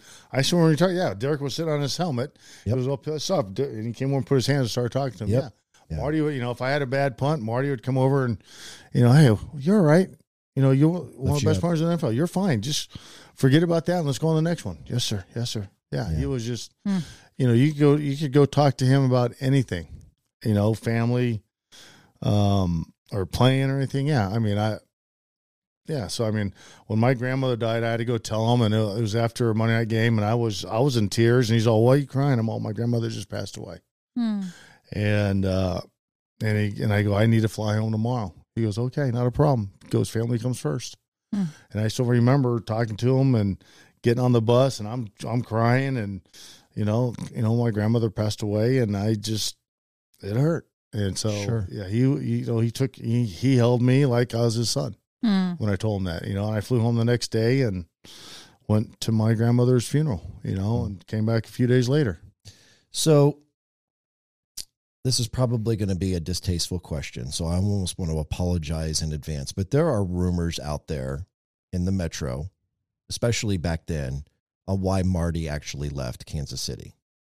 I was already gone when he so left. you don't know anything. I heard that something at a at a bar something uh but that's all I It know. was it was something that involved a p- potential affair or Yes. something like that. I heard that I heard the same Hmm. thing, I never heard that, but, but I wasn't here. okay. It was it was I supposed don't want to be- hear it. Yeah. I mean, honestly, like I, He you know. was I don't know if it's true or not. Yeah. No, I was You just know, sometimes and it's that's- interesting to I get heard the same, I player heard the same insight. thing. Yeah. Yeah. because when when he left, he left here in '99. He left here in '99, uh, and uh, I got cut right after that and went to Green Bay. Uh, Mhm. uh, Gunther Cunningham fired me. Oh yeah. I love Con- I love Gunther. He fired me. I hate him. Loved him, and then you didn't. What's so weird is that we're talking about all these people who are no longer alive. Yeah. Gunther's gone. Oh, is Marty's he? gone. Yeah, Derek I knew Thomas Marty's is gone. gone. Gunther Yeah. died a couple years ago, I think. Does that sound about right? Yeah, I think so. It's been at least a couple years. Yeah, Hmm. because he last time I saw him, he was coaching in Detroit. Yep. Yep. Defensive coordinator over Yeah. there, yeah, I think.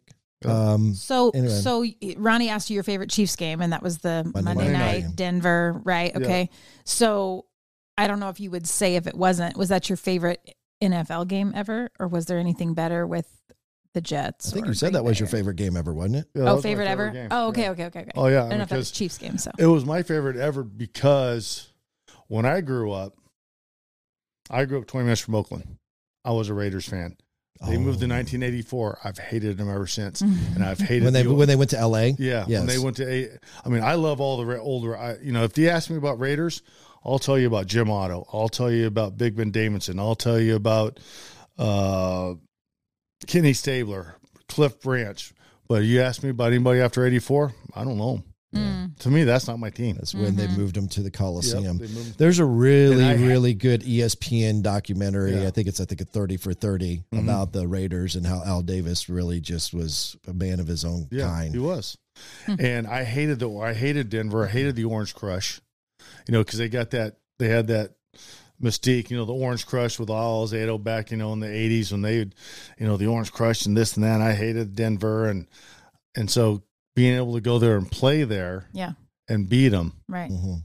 because when I was with the Jets, we played there, we lost, and I got to go there Monday Night Football. with Legend who I grew up watching, Joe Montana, Right. for the Niners, and Marcus Allen and Derek Thomas and Neil Smith and you know uh, K- Tim Grunhardt is our center and Yeah. Kim Landers and all these guys, and it was just like we beat them, and it was just yes, I hate Denver. I still hate Denver to this day. Unless they asked me to coach too. for them, then it would be a different story. But no, Right. Right. Right. yeah, but yeah, it's just yeah. I mean, I yeah, I don't. I dislike them. Okay, so I'd like to do. I, I'm 100% on board with you, pal.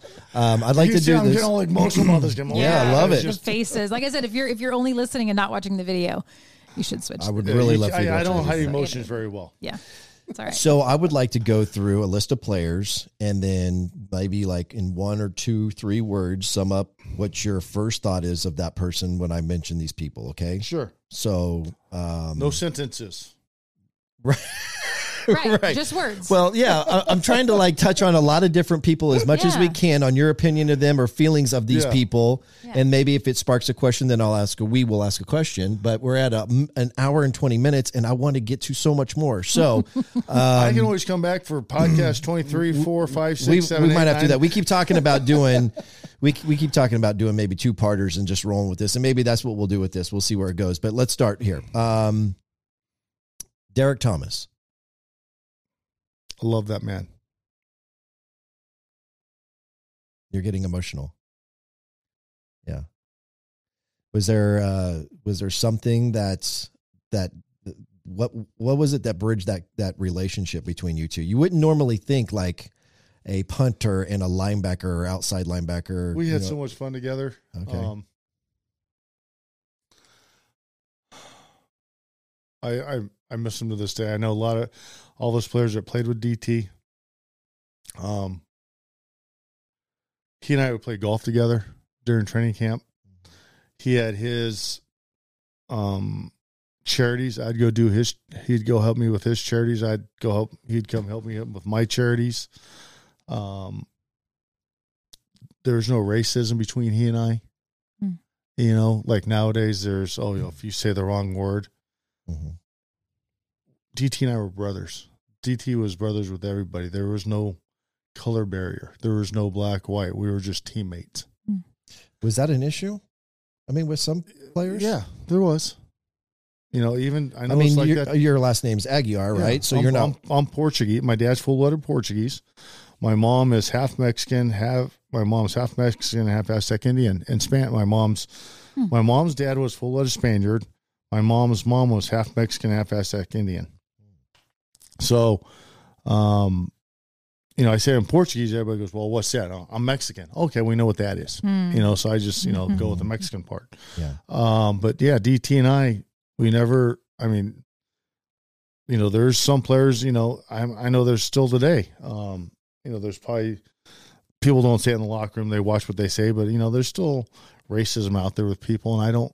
Yeah. I ca- I it kills me that there is, and it we're all one nation. That's why we say we're one nation. We we work together, Yeah. and in the locker room, we were just we were teammates. And DT didn't, you know, you know he.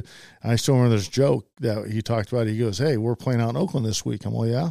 He goes, "Is your mom?" Is he goes, "Is your mom going to make us uh, chicken fajitas?" I said, "Well, if you go out and spare the chicken." Well, if chicken fajitas, he goes. Well, if I go spare the chicken and you don't make fajitas, he goes. I'm shipping your ass back to Mexico. I said, well, if and I go, well, DT, I go, well, if my mom makes chicken fajitas and you don't get the, uh, you don't spare the chicken for us, I'm going to put you in chains and your ass going to roll back to Africa. oh my god. So this is me and DT going back and forth, right? Right. Yeah. right. We're having a good time. He's talking about shipping me out- my ass back to Mexico. Your ass got to swim back across the river, the Rio Grande, to get back to Mexico. and I'm talking about, you know. Yeah. And one of the players walks by. I'm not going to mention his name. He was- and he heard me say that, you know, put you in change of role. You- What, you racist? And DT looks at him and goes, no, we're having a conversation. We're talking. We're joking. We're teammates. Shut the fuck up. Excuse my language. That's right. And get out of here. Uh huh. And DT said that to him. Yeah. It was a black guy Okay. and he was he was mad at me and he was all you racist and dt goes no Yeah. we're talking have a good conversation Yeah. he that's just how I mean dt and i were close Lu- you know we did a lot of things i brought my you know my dog at the time, i had a uh, i had a, uh blue healer yeah great great smart dog i brought her in the locker room and i didn't even realize this you know and she went to, and i brought her in because i had to go down for treatment uh and I and she started barking at she went to every table and started barking. And DT goes, Why is she barking? I'm all hold on, let me see. Oh, I know why she's barking. And she's all why I go, She's never seen a, a, a black person before. and I'm I'm being Yeah, serious. for real, yeah. She's never seen one. So she started barking. And DT goes, Well, come to my house tonight. My dog's never seen a Mexican, and so I need her to teach her to chase Mexicans. Oh my gosh. so that's just the way DT and I were. Yeah. Right. You know, Right. there was no, there's no racism. We're just family, Yeah. Yeah. and and DT and I had so much fun, and I love that. You know, I love that man to this day. You know, I know his outside was he did so much for charity, so much for kids. Mm. You know, because he didn't have his dad. His dad died Yeah. an operation linebacker. Mhm. And so he wanted to help out all the kids that he could. And I tried to do as much I could with him. Hmm. And he and I became really good friends. We were at training camp. He and I go out drinking together. We'd go play golf together. You know, it was just he and I, you know, and we became really good friends. Hmm. I And a love lot of that. people don't know that. And a lot of our teammates don't probably didn't know that either, that how close DT and I were. Hmm. But, you know, I just, DT, wa- I love that man. Ah. How about AD? Anthony Davis. Oh. smiles, funny character, played hard. Neil Smith. Hard worker. He was just dyslexic. Hmm. And he, yes. And he had to work hard to get past that. And he went back and got his college degree, I, I believe. And yes, he's a hard worker. Interesting. He uh he came from Nebraska, I believe. Yes, sir. Yeah, and then he went to the Broncos. So were you able to After. remain friends after that? You see, I mean, he, you, I Yeah. occasionally, not so much now that I'm a dad and I don't get out in the Yeah, I city as mean, much as I used to in it's- my it's- radio days, but he's still he's still in It's- town. Yeah, he's still in town. I look at you know, the owners look at it now as a business, so I, I got to look at it as a business. I know I was joking because you just got done talking about how much you hate the Broncos. Yeah, I would. Only way I could go to the Broncos is if they hired me to be a head coach. Other than that, there's no way you're putting a Bronco shirt on this kid. You're right. Um, how about Will Shields? What's the word? uh, worked hard on his craft. Mm. Very good at his craft. Dedicated then? Dedicated. Yeah. Yes. Marcus Allen. One of the goats. Okay. I think he was one of the greatest of all time as I- running back. I gotta go Joe Montana. Goat. I Mhm. think he is the goat. Everybody talks about Brady, but the original goat, Montana. Look what he did. Mhm. How many comebacks he had. Mhm. I mean, I mean, yeah, he has four Super Bowl rings. Brady has his rings, but yeah, everybody, everybody compare themselves to Brady. I mean, uh, not to Brady, but to Montana. For sure. hmm um I keep trying to like bring up all these names, but I know some of them were prior. Like I was going to bring up Christian Okoye, but you didn't play with Christian, right? I didn't play him, but gentle giant. Oh yeah, I Mm. can see that. I can definitely see that. He's a gentle giant. How about Tim Grunhard? Yeah, I was going to bring him up. I hear him all the time on eight ten. I listen to Sports Radio eight ten all the time. yeah, he's a chatter. Yeah, T- I, yeah, I love Tim to death too. He's Bill Moss Bill Moss. He played before me, but was he? Oh shoot, I Yeah, thought he but- was during that time too. no, he he was done in eighty. He was done in ninety two, I think. Okay. But yeah, same thing. He's just I didn't play with him, but he's a gentle giant. Also, he goes. You see this big guy go down and kneel down and talk to these little kids. It's just, and I saw him play on the field, and it was just like, dang. you know, because I I played against those guys in 90, 91 in a preseason game out in, in, uh, St. Louis in the old Bush Stadium. Okay. So I played against those guys. Did you play with Andre Rison then? No, that would have been Yes, after. I played with really. Spider, you yeah. did? Oh, I thought that was after. No, I played with Spider Man. Oh, What do I have to say about that? Burn house left eye. what? So he, Left he had a lazy eye. No, no, left eye. Yeah. Burned the house Oh, oh, down. oh, Yeah, yeah. oh, oh, yeah. Burned his house down. TLC. Yeah. Yeah. Duh, duh, TLC. duh. I I, said knew left that. eye, burned his house down. I thought you were trying to tell me I had a lazy eye. So, so are you saying So that was stupid. are Uh, I was you- trying to say it was a joke. Yo, I, I, my, oh, you he knew was- his left eye burned his house down yeah, in yeah, Atlanta, yeah, right? Yeah, yeah, yeah. That was a yeah. joke. But I'm, I'm so I you loved it. saying I- that. Andre Rison, okay. true teammate, Really? Hmm. Okay. true teammate. The night that I, the day I got fired with Gunther, I, I got fired. Can't, you know, I went down to a bar in Westport, and Andre Rison saw me. He goes, "Aggie, come here." I'm all, "What?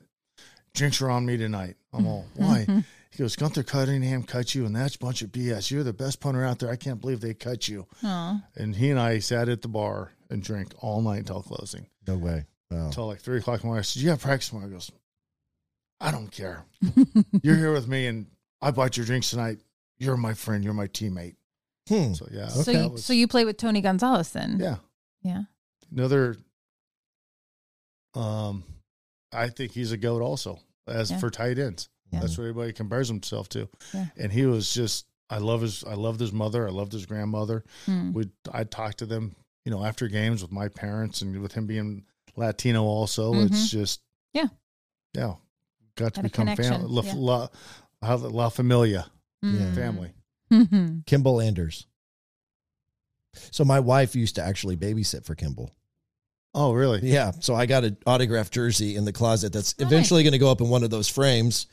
Um, I haven't got them put together yet. Another, he's very quiet, soft spoken, but he's a hard player, but- Mhm. hard nosed player. Do anything. He would do anything for on the field that you ask him to do. Just soft spoken. You, you look and he's, he's so soft spoken. You go, this guy playing the NFL is just, but he's just, yeah, he was good. Uh, we brought him up earlier, Dan Salamuya. Funny. Yeah, he looks like a funny guy. He's always got that big smile too. Big smile, funny. He just, So, what was his nationality? Was he He's uh, Samoan. Samoan. That's what I Yep. figured. Yeah. Yep. And so, just that. I mean, he come off the sideline. I mean, such a fierce looking Yeah. competitor, but when- Yeah. but he Six- takes that helmet off, he's Yeah. got a big old smile on Yeah. his face. yeah, that helmet, I didn't know how it fit on his head. It was so big. Yeah, he's a big dude. Yeah, he was like six one, about three hundred and thirty pounds, and just he gets just bulldozers O lineman. He was good. Who am I missing? I don't know. I looked up a couple of the rosters because I had to like refresh my memory. So that's why when I s- when I said Andre Rison, kind of like a question, like JJ oh. Burden, Okay, Yeah. well, JJ. Yeah, I was going to bring him up because he's the one who scored the touchdown. Flash, And uh okay, s- fast. Mhm. really, do you remember what his forty time was? It's probably about a four four. That's pretty good. That's pretty good for back then. yeah, that's real good back then. Yeah, Um, okay, so let's bring up a couple um, uh, old quarterbacks. San Francisco used to be like the that was Uh, I don't know if they were like the minor leagues for the Kansas City Chief quarterback program or whatever. Like it the was training just program. the training program, probably not Yeah. minor leagues, but training program. Yeah, Yeah. w- if if there was a quarterback that came out of San Francisco that was available, we would. It was just our guy to pick up. Mhm. So uh, the first person was Steve Bono, if I recall. So Oh, obviously it was Joe. Joe. It was Joe, Joe, yeah. but I would. I- Yeah. We've already talked about Joe. Joe. so I'm saying the next Steve. person would have been Steve. What do you know about Steve, or what? What? What's the first you know summary kind of words that would describe him? business Okay. because he was, you know, s- straight arrow guy. Let's get our work done. You know, um, So there wasn't a lot of connection there. He was just all business. he was, you know, he wanted to win. Okay. You know, yeah, he was. You know, I did I play I, I played golf with Joe. Did I play golf with Steve? No, I really didn't get to know you know know, know him that way. Uh, but Steve wanted, you know, he knew he had a lot of what's the words I'm looking for. He knew he had because he was coming behind Montana. Mm-hmm. So he had a lot of pressure on him. Big That's shoes what to I'm looking- fill, a lot of pressure. Yeah. Yeah. You hit it right on the nose. Yeah. yeah. He had a lot of pressure on him. Hmm. You think that that was, I mean, he- it's not like he wasn't successful. I mean, he went 13 and 3 one year, didn't Yeah, he? 1995. One of those games was a complete throttling by the Dallas Cowboys. Mm-hmm. Yeah. At Dallas, where they lost like 44 to 3 or 10 or something. It was awful. Mm-hmm. Uh, but Steve had some good years. I Yeah. don't, um, Elvis Gerbach. Overrated. Mm. I mean, I I got to know Elvis really well. Good guy, good friend. I just think he was overrated quarterback. That's just Yeah. if he sees this, he might get mad, but that's just Yeah. He was, you know, he wanted Why do you think he was overrated? I mean, what where did the hype come from? Was it because he came from San Francisco? Yeah, he came from San Francisco. You know, he went to he went to Michigan. Yeah. You That know, is true. Michigan has you know puts out great quarterbacks. Right. Went to San Francisco behind Steve Young. You know, supposed to be another great quarterback. You know, sitting behind him, they brought him in because he was a drop back quarterback, but he just, yeah, I, I personally think he was overrated. That's just my own opinion. Okay. People may disagree. He might disagree, but friends disagree uh, with each other Right. at times. Right. Family members do that. I disagree with my three older brothers. Yeah. Disagree. We're, that happens. All right. Wait, about who's the who's the best Aggie our son? Is that what you disagree about? Well, who's You're the the best, best. looking? Oh, All right. and has the best arms, right? Yeah. As you I flex. did have the best arms. You don't not not anymore, huh? No. All right. All right, we're going to take a quick break. When we come back, we're going to dive into Louis' life post football and find out what he's been up to today as we get towards the end of episode 21 of the Papa Ron podcast. The Papa Ron Podcast is brought to you by Dumar Solutions. Dumar Solutions, offering affordable chemical and PPE solutions for any industry automotive, industrial, manufacturing, concrete, and asphalt construction. Also offering kitchen cleaners, corrosion control, and specialty coatings, detergents, cleaners and degreasers, laundry care, floor care, odor control, personal hygiene, and much more. Do more with Dumar. Inquire with any of your needs at DumarSolutions.com. That's D O M A R E Solutions.com. Now back to the Papa Ron podcast. Here's Ronnie Phillips.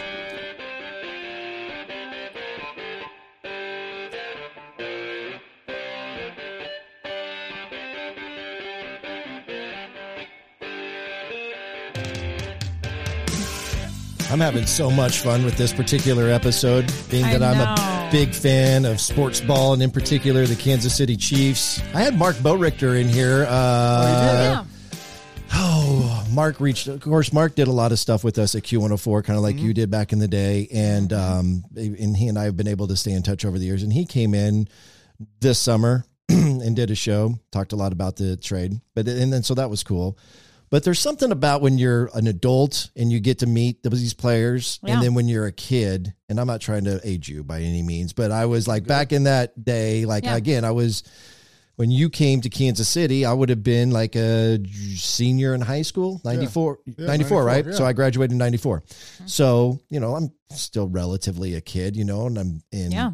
passionate about my team. And Yeah. so 30 years later, roughly, I got freaking Oh, Louis man. Aguiar sitting Dang, that in my. makes me feel old. yeah, it's Don't say just that. super, super cool. And um, honored to have you here, man. I And greatly appreciate it. And- you're, you're talking about, you know, meeting me now.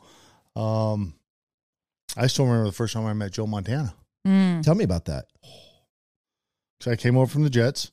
I go to mini camp and I walk in the locker room and I see him. I'm all, you're, you're Joe Montana. Oh Yeah. my god. And he looked at me. I'm all, So yeah, and I, right behind him. You're Marcus Allen.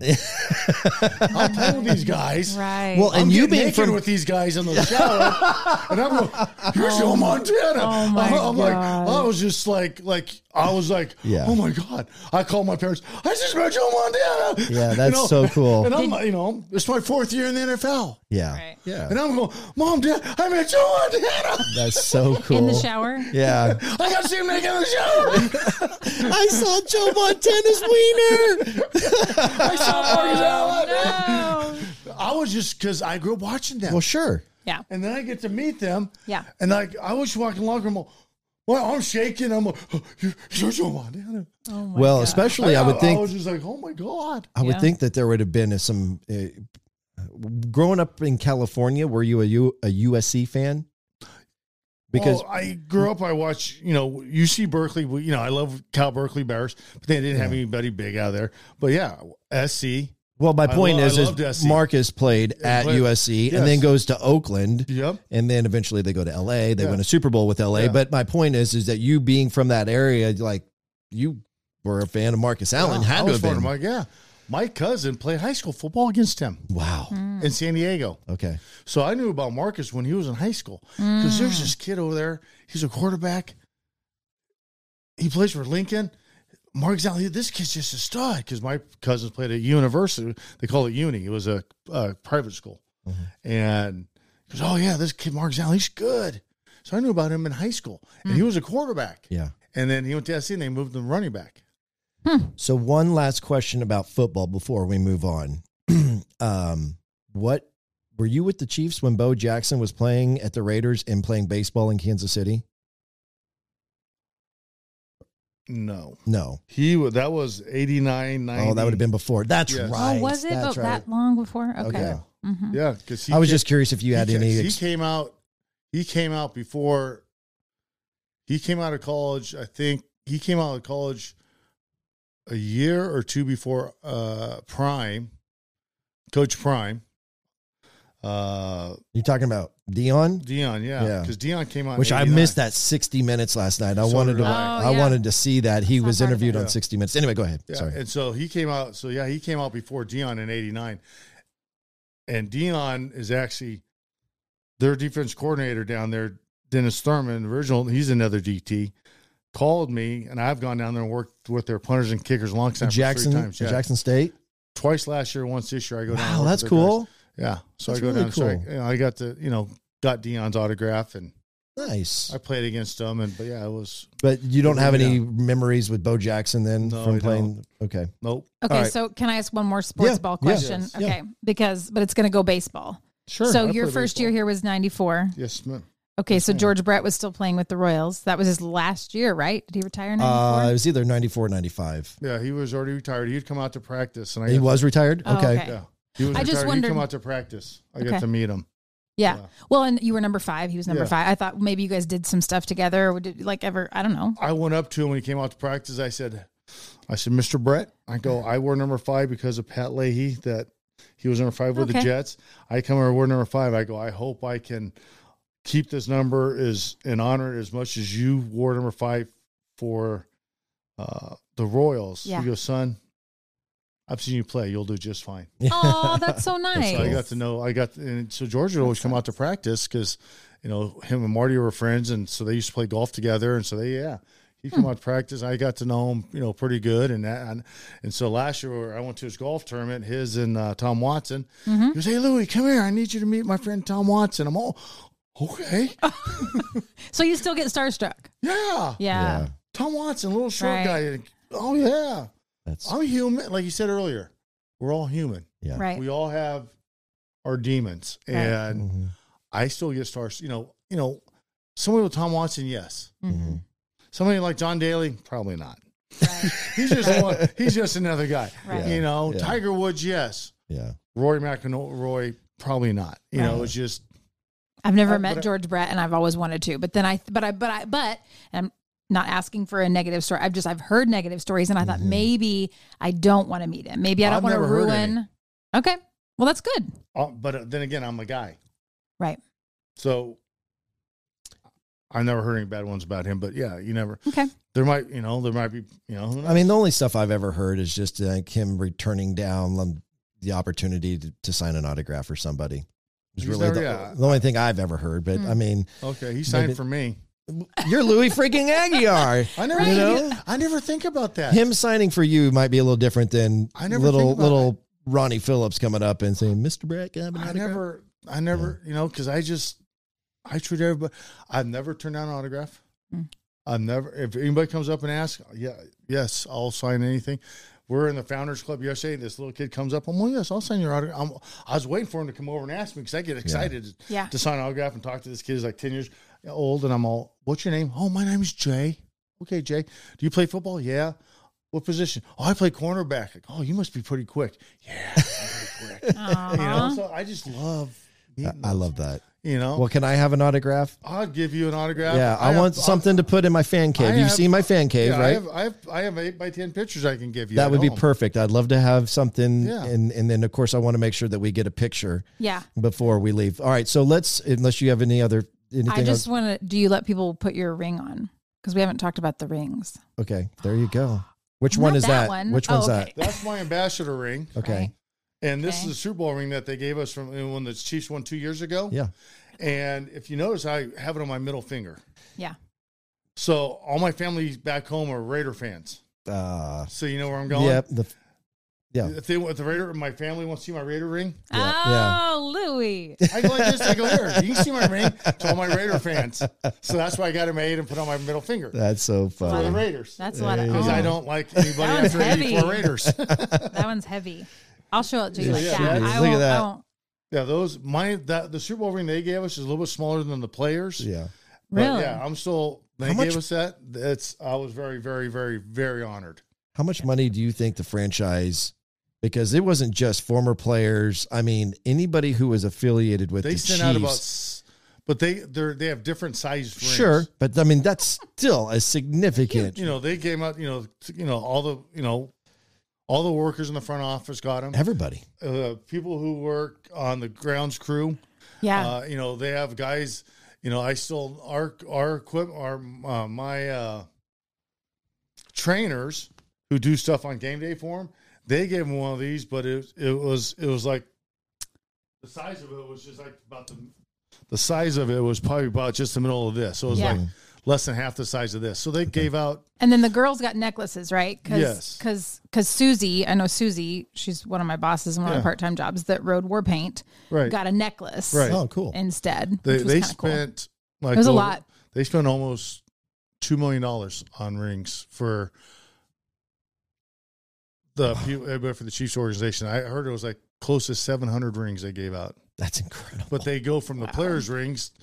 The front office, everybody who worked in the front office got the same ring as the players, the big Oh ones. wow. wow. Yes, uh, those are worth over thirty thousand.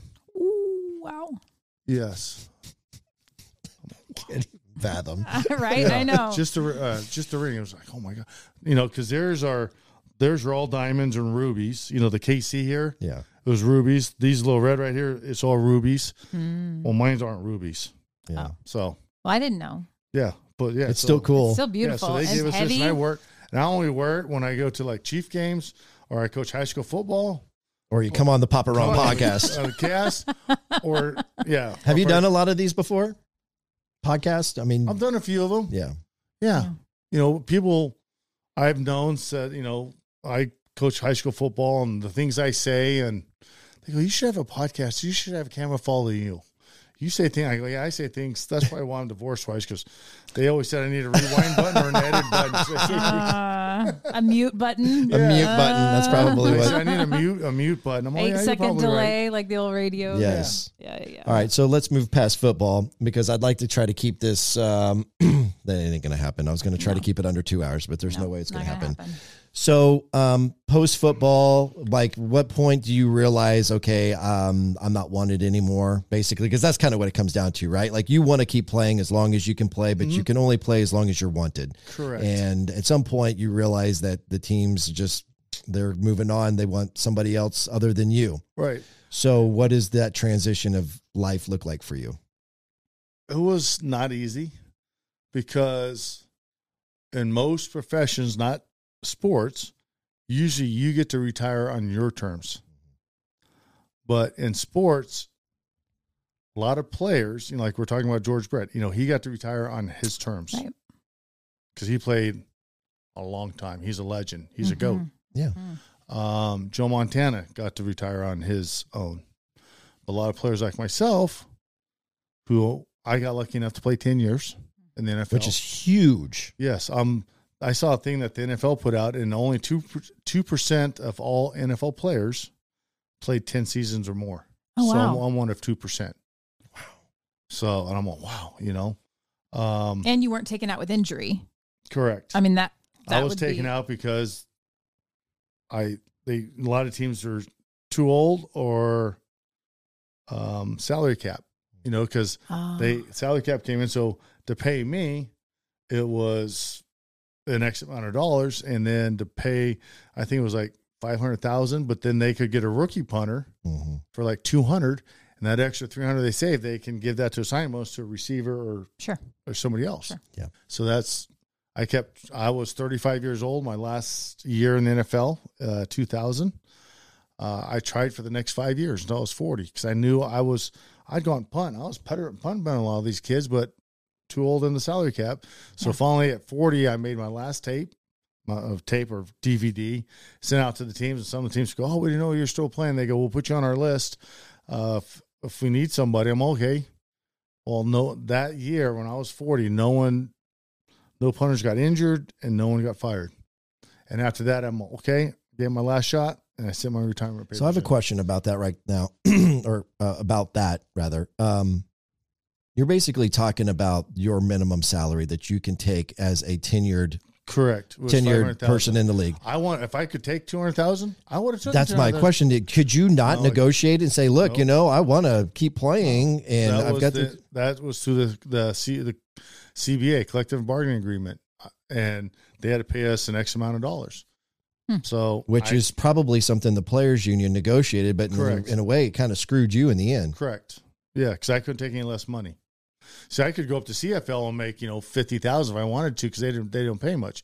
I actually got called by one of the teams to come up there to go play for them to punt and kick because their guy wasn't doing well. Then they ended up getting a they ended up getting a because I was non Canadian, so Hmm. they only allowed so many non Canadians on their team Oh, okay.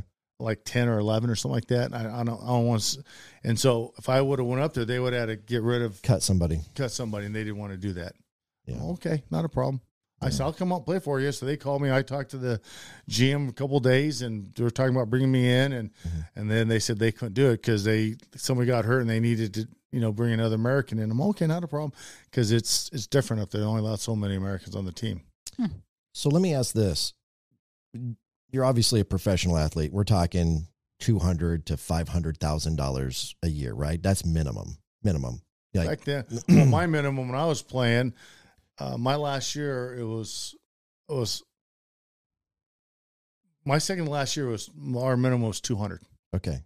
What was what was your My biggest last year was four fifty, but I only played ten games, so I get ten seventeenths of four fifty. Mhm. But then, okay, I'll just say say three hundred thousand. um, I don't Sure. know what it is after taxes. The f- straight taxes, right alone, you get that cut in half. Mm. So I'm down to one Because you're in a fifty. different tax bracket, for Right, sure. Mm-hmm. different tax bracket, one and then I lived in Reno, Nevada. So I have to rent an apartment. Mm. You know, for that ten weeks. The only thing I could find at the time was you know two thousand a month. Mm. You know, and I did that for ten weeks, so that was three months. Yeah. Okay. Then paid that, and then I also had my mortgage back home. You know, so out of out of one fifty right off the bat, it's like that dropped down to hundred. You know, with the bill, you know. Right. So yeah, it's just That's that was one particular season. Yeah. What was your biggest contract? that was it. Okay. Minimum salary because it got bumped up. Yeah, So you always had the minimum? basically, yeah. Did you That's the Chiefs. I got a little bit more than minimum when I was with the Chiefs. I actually turned down. I actually turned down more money. Like I s earlier, I think I talked about. Yeah. I turned down more money to go to Miami or Philadelphia because I wanted to go win a Super Bowl. Right. You said that off the air when we were Oh, okay, I getting set said that, up. Yeah. Yeah. Yeah. Yeah. So I yeah I talked about that. So I took a little less money. It was still above s- minimum. I think minimum at the time was two hundred. So I think I got like two twenty five. And so I, I didn't get you know when I was my biggest contract with the Chiefs I was only making two fifty. Wow. So you cut that. it's in a half whole after different. taxes. It's completely different today. Like I Oh, mean, oh yeah, yeah. yeah. You know, I, the rookie, the punter that's playing for him right now, I bet right now his minimum since he's a third year player, I think it's close to a million. yeah. So even though that's a completely different time in the league, um, and it's not, it's not still not bad money. Like No. I mean, for compared to Right. average people, like Oh, it was great Us? money back then. right. But so wh- I guess where I'm ultimately going is your transition from making anywhere from two hundred to three hundred thousand dollars a year To to tr- now try- you're, you got to go make it on your own doing something else. What do you Yep. What do you do? Yep. The first couple years, uh, I started my own kicking camps in 2002. 2002, I started doing my own kicking camps, and I did 10 camps a summer throughout the United States. And I also did a pro camp where I'd get anywhere from 50 to 100 kids that were out of college who wanted, who wanted to try and make it in, into the NFL. There's only 32 punters and there's only 32 kickers. And I would have, you know, at my camp, I would have 50 punters and I had 50 kickers. So we had 100 kids. Out of those 50 kids, you know, maybe 10 of them get to go to training camp. And out of those 10, uh, you know, maybe one makes the team. Mm. So, I mean, it's, yeah, it's, it's not easy. Um, so I did that for the, I did that and then I did that. And then I worked construction. I, cause I grew up working construction back home, did construction up in this is uh, I'm gonna s- from 2000 when I my last year was 2000 up until 2013. I'll talk about real, right now. So and I got divorced, and then I met another gal, moved out here in 2002, worked construction. Uh, started my own kicking camps in 2002. Started your own what? Kicking camps, Ki- oh, kicking camps, okay. kicking, long snapping Yeah. camps. And when you say working construction, does this mean that you're owning a construction company No, or you're no. actually doing the physical labor? yeah, a buddy of mine owned one in in uh, where I where I moved to. Okay. Yeah, I actually, you know, I wore a belt. I had a hammer. I had a nail gun. Oh yeah, tape measure, pencil. Hard hat. He didn't Come wear the on hard hat. He wasn't now, OSHA Louis. approved. No, I wasn't OSHA approved. Louis. I just say no blood glisten your. oh my gosh. Stop it. Lou, was that no blood glisten your? was that was Then they that start speaking Spanish to me, and I'm all, "What'd you say?" Uh, so yeah, I'm out there building houses. was that was that um I don't know how to ask this. I mean, I would think that that would be humbling. Very. You you you're you're a professional athlete making great money. You're not making millions, but still a professional athlete making Yeah. two, three hundred thousand dollars a year. Yeah. And now, in order to live a certain lifestyle, you got to swing a hammer. Yeah. And I, but I, I love doing that. I still do that to this day. Really? Okay. Yeah. I I'm love- not. I'm not trying to pass judgment. on I'm just saying I would think that for somebody who came It's- after ten years Yeah. of living a high profile life to going back to doing manual labor, that would be a culture shock. Mm, No, I would do that on the s- on the on the my my oldest brother was a PE teacher. My number two brother was a mortgage bro, a mortgage broker. Is that what they Sure. call? Him? Yeah, I think so. S- Does mortgages? Yeah. reverse mortgages. Okay. yeah, I don't know. he gives gives people Yeah, and then my money. number three brother owns his own uh, construction and roofing business. So I would come home after you know on the off season. I lived in Reno, about three hours from my parents. So I drive down to my parents' house, and my brother needed help on a job. Yeah, I would go out and uh, swing. a ha- I'd put my belt on and go swing a hammer and help build a house or put a roof on or take you know take the shingles off and put the shingles on and build walls and put them on 16 inch centers and make sure the room's square and so it was humbling, but maybe not to the level of which I would. have I was correct thinking. what a it lot was. of people Yeah. what a lot of people what a lot of athletes are used to yes Mm-hmm. because i would on the off season i would work with ray pelfrey then i'd go down and see my parents and then my brother has a construction company or roofing he owns both so i'd go down and help him and i my dad at the time uh he retired in 1996 uh he started a handyman business so i'd go down and help him too Okay. so yeah, I Yeah, I was. My parents kept me very humble when I was playing.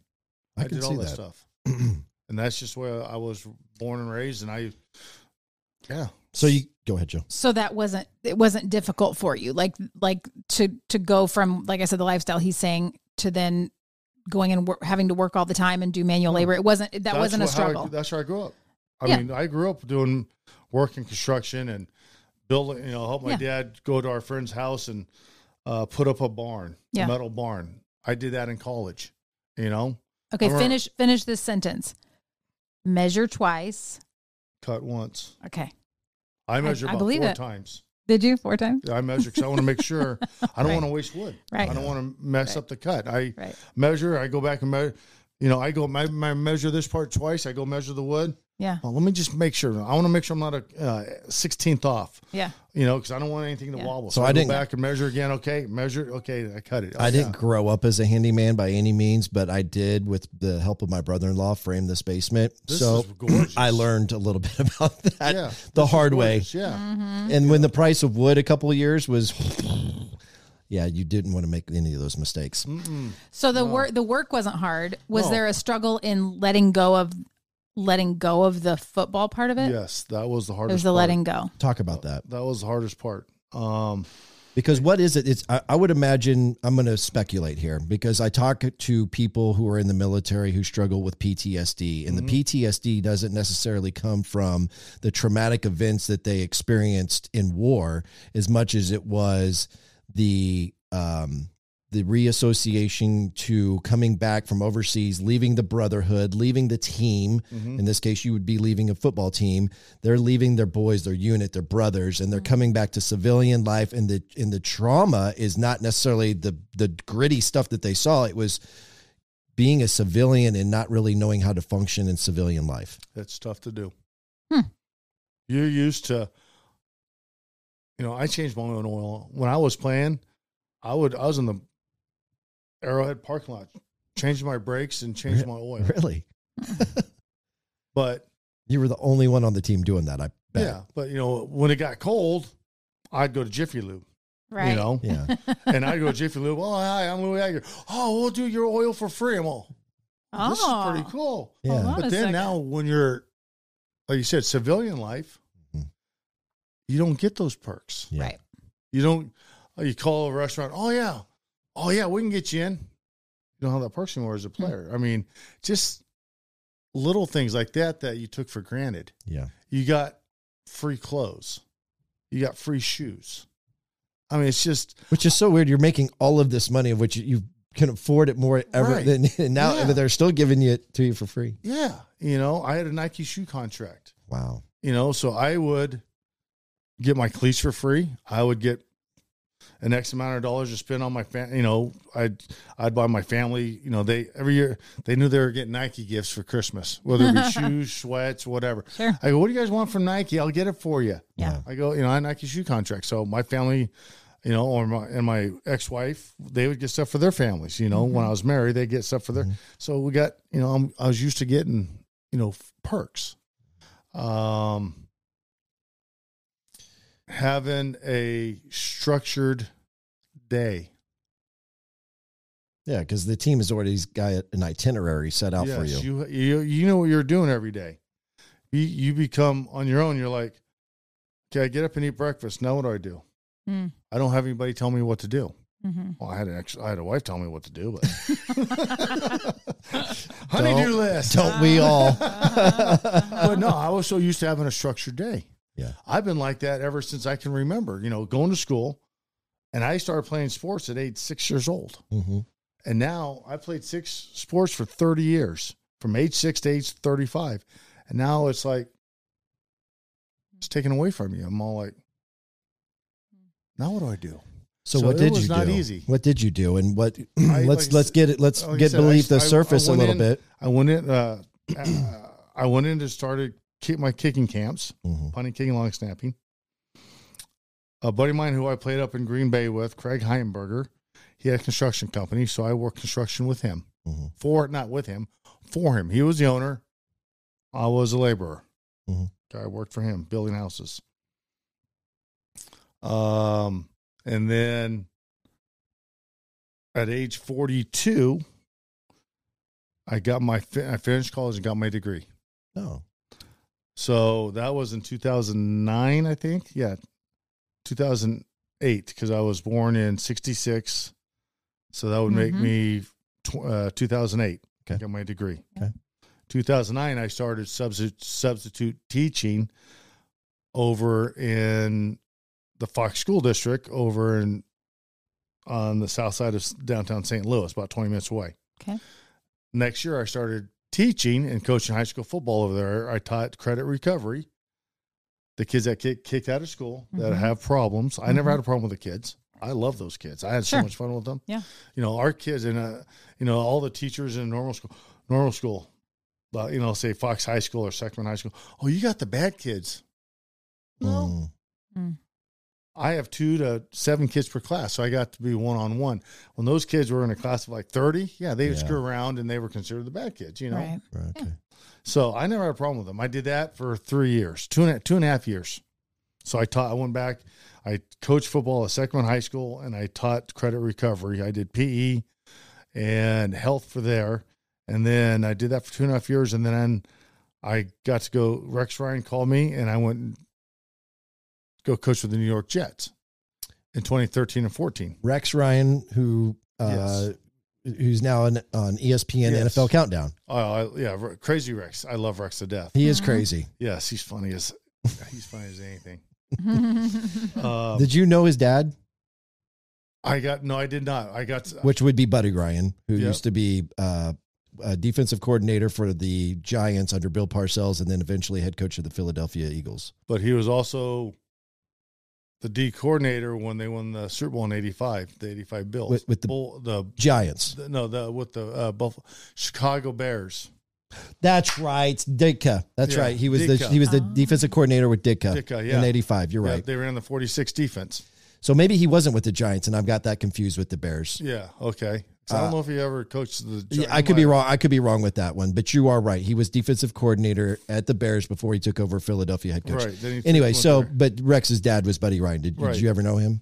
I I never knew him. Okay. I got to meet him uh, when I was coaching with Rex. Okay.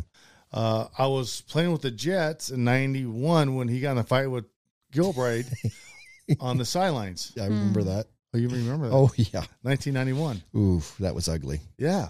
And we're on It our was just crazy sideline. seeing an old man just wanting to throw haymakers. I mean, because yeah. he was an older guy Yeah. at the time. Yeah, because I wa- we were on our sidelines and we're all talking. We saw a fight over there. We have we have no idea what's going on. We next thing you know, we see the whole uh, Houston, te- uh, That's right. He was. the, the Houston Oilers, hmm their team. Next thing you know, you see all the players go into a big circle. Going, what Yeah. the hell's going on? Yeah. And so then after the game, I talked to Reggie Roby, who was their punter at the time. He goes, "Oh, uh, Ri- uh, Ri- uh, uh, Buddy. Ri- uh, Buddy Ryan. Buddy Ryan and Gilbert got in a fight. We're all what? He said, yeah, they got they got in a, they got in an argument, and uh, Buddy didn't like it, and they got in a fight. I'm okay. Then I see that. Then we fly. We lost that night. We lost the Oilers that night. Then we go home, and I saw it on E ESPN because they actually had it on E ESPN. Yeah. Of course, Oh And yeah. You see, buddy, you know, buddy Throw was a older, haymaker, yeah. He, threw- he was already in his 60s at the time because when I met him, and I met him in 2014, and he was in his 90s. Yeah. So he was probably in his 60s. Sure. And he, they showed on E ESPN where he's throwing haymakers at Mhm. Gilbert. Next thing you know, it's just, oh, yeah. And I, when I met Buddy, I asked him about Gilbride's the head coach, right? Yeah. Uh, the, offense- Houston he was Oilers. offense coordinator. Oh, he was. I was trying to Because- explain it for because- Jill because I'm sure Jill has no Yeah. idea who we're talking about Okay, here. Buddy Ryan was D coordinator. Uh, Scott uh, th- Scott Gilbride. Gilbride, I remember the last name was Gilbride. I He thought- was the Wade Phillips was the head coach. Oh, okay. Yeah. Wade, okay, Uh, okay. not Wade Bum Phillips. Oh, his dad. No, that ain't right either. No, Wade Phillips was. Wade Phillips was the. I could Google it if you want. Yeah. Google it. Hey, I can't- actually I don't go. even know what I'm Googling. Actually, go What on am to I Googling? YouTube and then uh, Yeah, look YouTube up it. that the um, Oh, that's a good idea. YouTube Buddy, Ryan, fight or Buddy Ryan online fight, sideline fight. Anyway, Because I can't remember who the head coach was. I know it, it really it doesn't matter. It was a But yeah, com- uh, he threw well, Hellmakers. we're we're going way off What was that challenge. area. You were question? talking about Rex Ryan. Yeah, You're- I and got, a, so- I got a job with Rex. I coached there for thirteen and fourteen, Okay. and then our we go eight and eight. My first year there, they kept us on staff. Next year we go four and twelve, yeah, and we all all get let go. yeah. Rex gets a head coaching job up in Buffalo. hmm He said he was going to bring bring me with him. He did it the first year, and uh, the second year after the second year, he goes, "Hey, I want to bring you in next year." I said, "Okay." Well, after the second year, they all got fired again. Fired. Yeah. So then it's not what you know; it's who you know. Yeah. So I've been try- I try to get back in the NFL from 2015 until about 2020. I uh, gave up. I went to work for Tough Shed, uh, probably, but I gave up about 20 in 2020. But I was still sending out resumes, but I was you know working. So I worked at I started working for Tough Shed, selling Tough Sheds Okay. that they have uh, for the Tough Shed company, not for the ones that they sell at Home Depot. So I did that for about six months, sitting behind a desk. I couldn't do that. So then I went. So in 2016, I went to go work for Tiger Plumbing. 16, 17, right around there. Uh, yeah, because in this would be in 2019. I got injured, and I've been on uh, workers' comp ever since. I've had two back surgeries Oh wow. Mm, uh, I was carrying carrying concrete because I could do. They found out because I, like I said, I did. Con, uh, I used to work construction. Mhm. I've done concrete work. Mhm. Uh, I didn't know much about plumbing, so I said, "I'll go look work for." You know, I saw an opening. I was, "Ah, "I'll go work for a plumbing company," because I like to, you know, get dirty and get underneath and build stuff, and Yeah. that's the kind of type of person I am. And then they found out I, I could do finished concrete. So after like in a basement, you know, you cut the concrete out, you dig the rock out, you dig the dirt out, then you get to the uh, the the the sewer line. You know, whether it be the old galvanized or the old clay that collapsed or galvanized would you know uh, get rust and rust clothes. So we'd have to cut that out, put that in, put a new piece in, clean that all out. Then we put the dirt back and then the rock, and then I would come in and I'd carry about twenty bags of fifty pound rock Mm. from you know from my van down in the basement. Mm. You know, so I I have to carry it in the front door, go down the steps, bring it down here, cut it. Then I do that with uh, anywhere from twenty to forty bags of concrete, eighty pound bags. Mm. So I was carrying them, and I, I go, hey, I asked my uh, manager at the time. I said, hey, I need some help. I go, these bags are heavy. He goes, well, you're the strongest guy we got here. I said, I know. I'm, I, I'm 50 years old. Yeah, but you're the strongest guy. I said, I know. I understand that. I work Mm-hmm. out, okay, but I need a young kid to help me tear it because if not, my back's going to go out. Yeah. So a year later, because I was, you know, doing the, you know, underneath houses, you know, going in the crawl spaces and fixing drains and having sewer on, you know, you cut a sewer and you get sewer on Ah, no, no, you, and no, you no, no. Oh. fix it. I mean, I you're fixing things. You get done, you look at it, and go, damn, that looks cool. That's Yeah. pretty. Yeah. Right, did I my did that. job, yeah, you yeah, know? yeah, yeah. Uh, The the satisfaction. Yeah.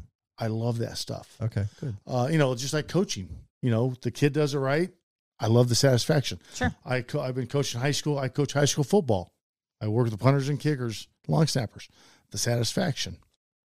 So fast forward, I was carrying concrete. Both my legs are going numb. I went, got uh, injured in my back, and I had five bulging discs, and I had to have my back. Uh, and the nerves were got cut off because of the because of my back Mhm. because the uh, the bulging disc got cut off the nerves going down my legs. So I had a fusion done on my L three four five. Uh, Didn't take. Year and a half later, they had to go in there again and uh, with titanium cages. Oh my gosh. Uh, take out the disc and put those in. And at the time when they did the first fusion, I had two rods put in my back about yay long, and then I have six screws. And then the first fusion t- didn't take hold on the uh, on my spine. So then, then a year later, they had, they went in through my belly to take the disc out. But since I had cancer, the radiation, uh, uh, the radiation on my in my uh, belly and in my inside area, it scarred the tissue, so they couldn't get past it. Oh no. So they had to glue staple me back together. That was on a Friday. Then on Monday, they went in through my back and they could get the disc out. They said if they did, they were gonna have to go in through the side. So then they go in and I they took the disc out and put two titanium discs in between my L three, L four. So here's L three, L four, put a disc here, put one here, titanium disc with bone marrow. Those are growing. So it's been since October fifth of twenty twenty and I still struggle doing things. Yeah. If I try to lift something over 25, 30 pounds, You my feel back it. starts hurting. Yeah, I start. I can't. you know, bending over. I try to bend over, pick up my laundry, walk downstairs. My back starts. The, everything Hmm. around my back starts hurting. Um, if I stand upright and walk, I can go for a walk for about thirty minute walk, and then starts hurting. I come home, I lay on the floor and put my feet up on the couch, like right here. I don't know if you guys have been noticing. I I kind of keep switching spots because Mm-hmm. Yeah. my back. Yeah. Um, if I- Also, these chairs are well, I drive. Not in- very I drive. I, you know, like I drive from St. Louis to here. Uh, from St. Louis to here, I got to stop a couple times because Stretch. stretch out. yeah. Yeah. stretch my my uh, right leg. One of my legs will uh, start. Uh, what's the word I'm looking for? Cramp. yeah, Or- will cramp up okay. or start going numb. So I got to Yeah. Hmm. get out every couple hours, about every couple hours, about Okay. every two hours. So I got to get out and walk around because starts going numb or um, I start cramping. Yeah. Start having pain going down my back to my SI joints and down my legs. So I got to get out and walk. And oh, yeah. But every couple hours. So I can't.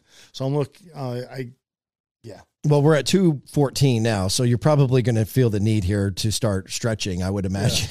and I, I, we'll, we'll yeah, try to keep get working. Yeah. we'll try to put a wrap on this, but I guess where um, I wanted to ultimately get was the emotional state of living a certain lifestyle that you were at playing professional football. You know, another thing that we need to cover too was you mentioned cancer. We haven't hit on that at all.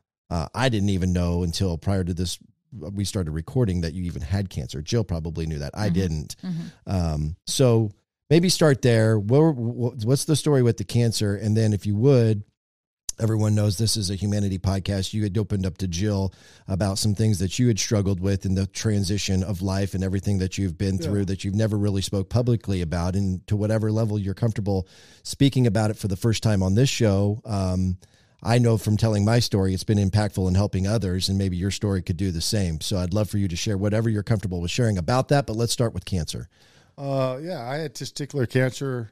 Uh, uh, I found it where Mar- I got operated on March 4th of 98. It was a Wednesday. Prior, two weeks prior to that, uh, in February, uh, my ex-wife and I uh, were going on, we're going out to Hawaii to go on vacation. But before that, I was, we, I had five acres. I had a nice house. So we had a septic tank. So I was building, I was digging a hole so I could put a square box Mhm. three feet high so I could get to the uh, clean out for the septic tank. Mhm. So, okay. So I got, I went to the store and bought two by 12s, pressure treated, made the box four foot by four foot, you know, made sure it's square. F- I used four, four by fours in the corners.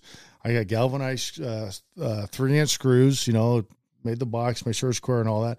I was digging the hole. It's kind of hard to put a square box in a round hole. Yeah, that's what they say. so I'm digging this hole and it's round. I'm Yeah. all, I go to lift the box up. I, you know, I could lift the box at the time, and those weren't light. At the- you know, that's not Yeah. light. Yeah. You know, because I had two by twelve. I had two by twelve.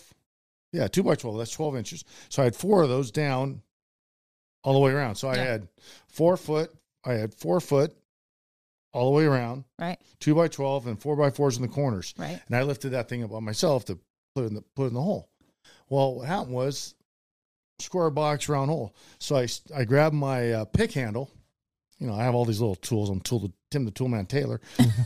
so I started picking it right. So Yeah. I was picking the corners. You know, with this nice pick handle, Sorry, doing the but corners. her sound effect just. Sorry, go Gotta ahead. do Get it. right on in. Woo-hoo. we could. so and then I got to the. I, I was building the corner. I got the top half done, but then I had to dig down. So I put the pick handle between my leg. So I had the, my left hand behind my behind. I had the left hand behind me. I had my right hand going like this. You know, just picking a little bit down here. Well, I went to go like this. I hit the top lip. The handle came up and yeah, it hit me right Yeah. Yes, it hit me in the testicle, and so I went inside. I was in so much pain. I went in. I'm iced having it. pain in that region right now, Yes. just visualizing that. I went and iced it, and a week later we go on vacation, and I'm still feeling my. And I felt like there's a little bump, you know, on the back side. So I was checking it, and the I checked it, and bump got a little bigger. I was on vacation in Hawaii. We came uh, we came home on a Sunday. My ex wife and I, Krista, came home on a Monday uh, Sunday. Called a urologist on Monday. He looked at it. He goes, "Well, I need you to go get a blood test, a urine test, and an ultrasound." So that day on Monday, I went get the blood test and urine test. Next morning, I had to go get an ultrasound, and I had to go to a breast center. Mm. Okay, so I'm in. The, I'm out there in the waiting room with all these ladies getting their Right, right, getting right. the because that's the only thing they had back then. you know, Right. to get an ultrasound. Right. So I go in there and they go call my name and we have to ultrasound your testicle. I'm okay. Pull your pants down. I'm okay. And this young gal comes in, puts the gel on. I said, "Can you go get the oldest, ugliest lady out there?" Oh please?" my gosh, stop it. I knew there was Louis. something. I don't want to embarrass both of us. you know, Oh, you get that warm Alrighty. gel and the thing. You know what they do? That Alrighty. you know, the ultrasound for your babies. Remember, we're on video. He- Yes. he's he's trying I'm I trying to- know. Well, I they, know. they had to do that on. on his I nuts. understand. I Yes. understand what body part we're talking That's why I asked you. so no, like if you're doing it, yes. Can you go get somebody else to do this? An oldest, Right. ugliest lady. Right. Right. This old 65 year old lady, not the time, you know, I was 29. No, no, I was 32. Comes in. What do you want? I'm, Oh, sorry. Yeah. So so, So you don't we have to got worry those about sound that on- sort of stimulation. Yes, yes. So I got the finally got those ultrasound down. Didn't embarrass anybody. okay. I felt good about that. That was on Tuesday. on Wednesday, I was on the operating table. Wow. Oh my they, had- gosh. they told me I had cancer. Th- What stage were you at, or did they know? They caught it early enough. Okay. Good. that I had to. I didn't have to do chemo. I had to do radiation. Okay. Mm-hmm. Went down my s- chest here. Then they called it a hockey stick. Went down here. Then went to the left. Hmm. And that's why when they went in to cut in me to go do my Yeah. back, it was all scarred, Scarred up. up. S- All the so they, yeah. So they cut here. Hmm. So- So they told they take it out and they cut it and yeah, So the you basically racking yourself with a pick saved my saved yeah. your life. Yes. Yeah. That is nuts. See what I did there? Completely. Oh, all these dad listen, jokes. Here we go. Sorry. Here we go. I even did that on accident. Um, Oh, see, It is we had, crazy. uh, peanut M and M's over here. Uh, here's an almond, almond something. I do have some Uh, peanuts Oh, actually. almond joy. Yeah. Sometimes I feel like a nut. Sometimes Sometimes I don't. Oh my god. Okay, that's Almond joys. that's, that's like the third dad joke. Here, let's see. Okay, so the pick you picked yourself in the Yes, in I- the, it in the was a pick- scrotum yeah. and it saved your life. Yeah. Shish basically. kebab. Yeah, and then I go. There to, you go. Okay, so I that was Mar- I got operated March fourth of ninety eight. So the Chiefs didn't know I was going to come back or not. I ended up coming back. I had the High Five Foundation. The next year they cut me in ninety nine. Wow. I go up to Green Bay, uh, and the punter up there, uh, um, I'm not going to help, be able to help you with this one. jo- uh, Josh, he was a fourth round draft pick for him. He had They Testicular- found out he had testicular cancer No in training way. camp. Yeah. So he found out he had testicular. He was a rookie, so he didn't have any insurance. Oh my. So, you know, a lot of players got the money and gave him money. So he had testicular cancer. I went up there and replaced him. And I had testicular cancer the year before. Wow. So yeah, that was Were you any kind of mentor to him through all any of that? I never got to, Yeah, I never didn't got to meet him and I didn't meet him until uh, uh, I talked to him on the phone once. Uh, Lance Armstrong also reached out to him. Lance reached out to me. I'm like, come on, man. I had it first. Josh Bidwell. Yes, that's it. Okay. Thanks, Google. Yes, Josh Bidwell. He he was drafted. He came from University of Oregon, fourth round draft pick. I believe what it- you. I is that what didn't. it I says don't on know. I Google? already closed it. I you know I can remember those some Yeah. of those old Yeah. things. You have a good memory. If you ask me what I did yesterday at the Chiefs game, we lost. Yeah. I I remember that too. know. Yeah, that was tough. Even with Okay, so um, Hmm. so I had the testicular cancer. yeah. Uh, one played, and then I started the High Five Foundation here in Kansas City, raised money, and we donated. My first year I did it in '98. We raised like 35, 40,000 I gave to just I gave to uh, Cancer Action and El Centro Mexican community. I gave it to the uh, Hispanic community, and I did that also in '99. Uh, gave about fifty thousand, split it between them, and then uh, in 2000 I was in Chicago and didn't have and didn't we didn't I didn't do anymore because in the 98 I played here 99, we saw a lot of uh, investors, you know, help. Yeah. Because I said I'd donate $100 for every punt inside the 20. So a lot of doctors and a lot of people said, oh, we'll match you. So they did Oh, that nice. two years in a row. Yeah. Then when I went to Chicago, I got picked up like week seven. So I didn't do anything that year, but I Yeah. but I still come back and do a lot of the. Even though I was in Chicago, I flew back here for a couple of uh, charity events. Even though I was, you know, I fly back Monday night, play, do the charity golf tournament, then fly back there. Mm-hmm. So it was, I could do that. Yeah. Why did you pick St. Louis, the or at least the suburb of St. Louis, to be Second a resident? ex-wife, Okay, I can, let- I can, you know, I got, my- I got divorced the first time.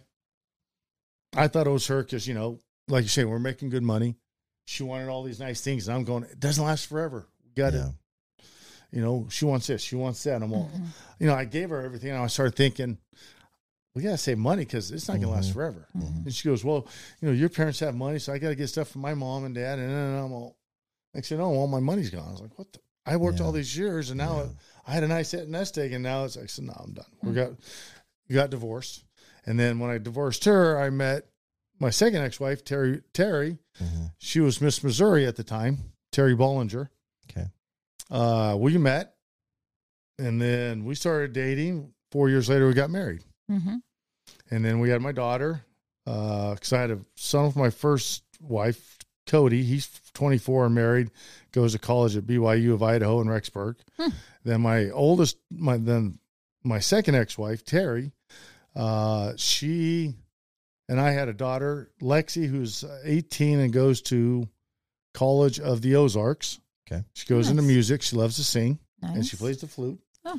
And then my youngest son, my last child, he's 14. He's he's a swimmer and plays the sax. And he goes, he's a freshman in high school. okay. Hmm. And none of them. My oldest son tried football one year, but that's it. Yeah, none of them.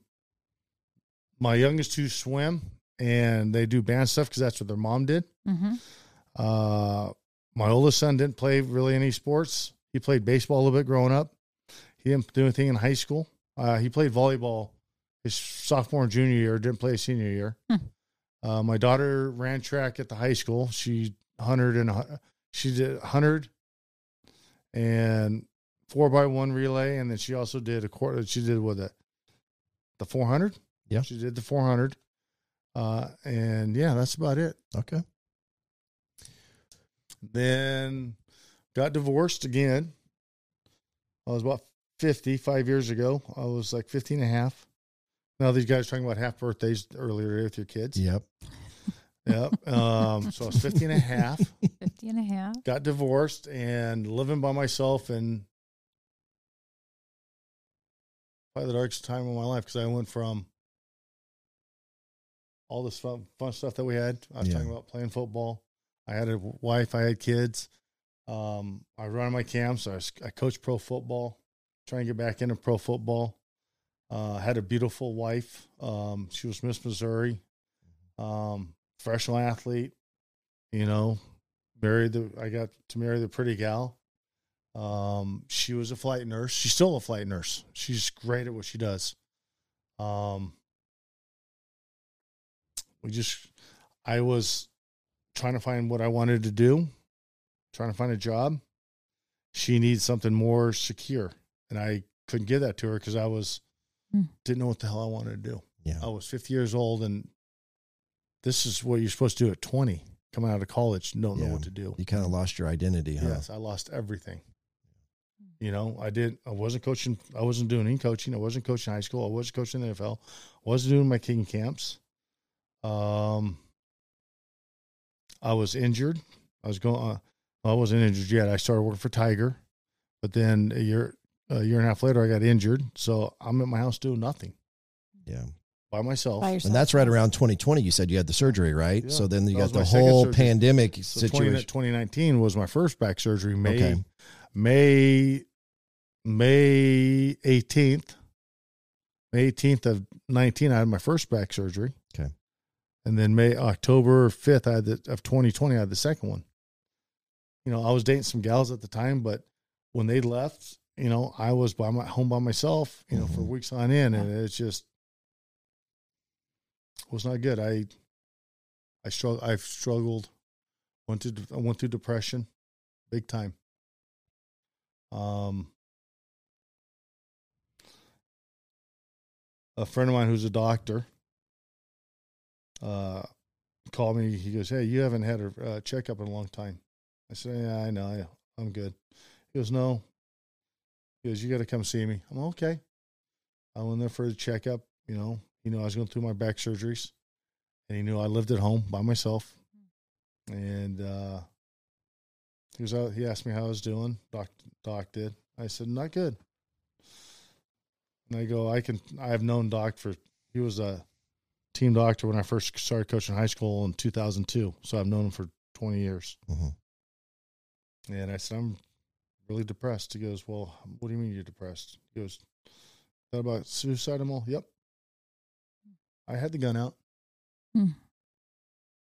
I couldn't do it because, I mean, I sat there for a couple hours. I couldn't do it because I couldn't use my. I couldn't use my dad's gun Mm. like the gun I was telling you earlier, the 45 that I have. Yep. And I had it out because I figure if I'm going to do it, I'm not going to use the. I have a. I also have a little nine millimeter. I'm all. If I'm going to do it. I don't want to Yeah. have my face reconstructed. If I'm going to do it, I'm going to do it. Just do it one time. And then I.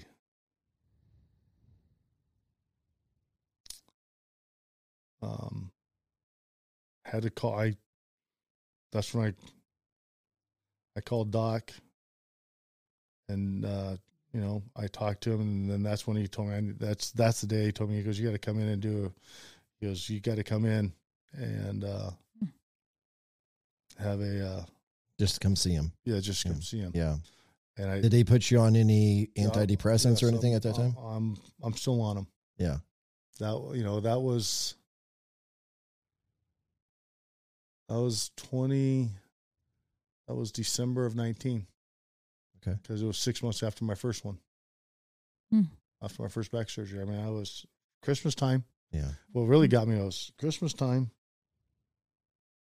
my kids were with their mom i was by myself and i was just like it was around christmas i was just like Yeah. I don't have nothing. Yeah. I'm I went from a an acre lot house. You know, I had a house like this. Mm. Um and I went from that to having a little twelve hundred square foot home and my dinner table was plastic patio furniture. So I had nothing. And yeah, I w- I'm glad I went and saw him and 'cause I Do you still struggle today or are you doing better? I mean, you're doing better. Obviously, I- you're doing better, but do you still I- have struggles? I still have struggles on di- you know different days. I mean, I luckily I take my uh, me, uh my my Mexican my medicine.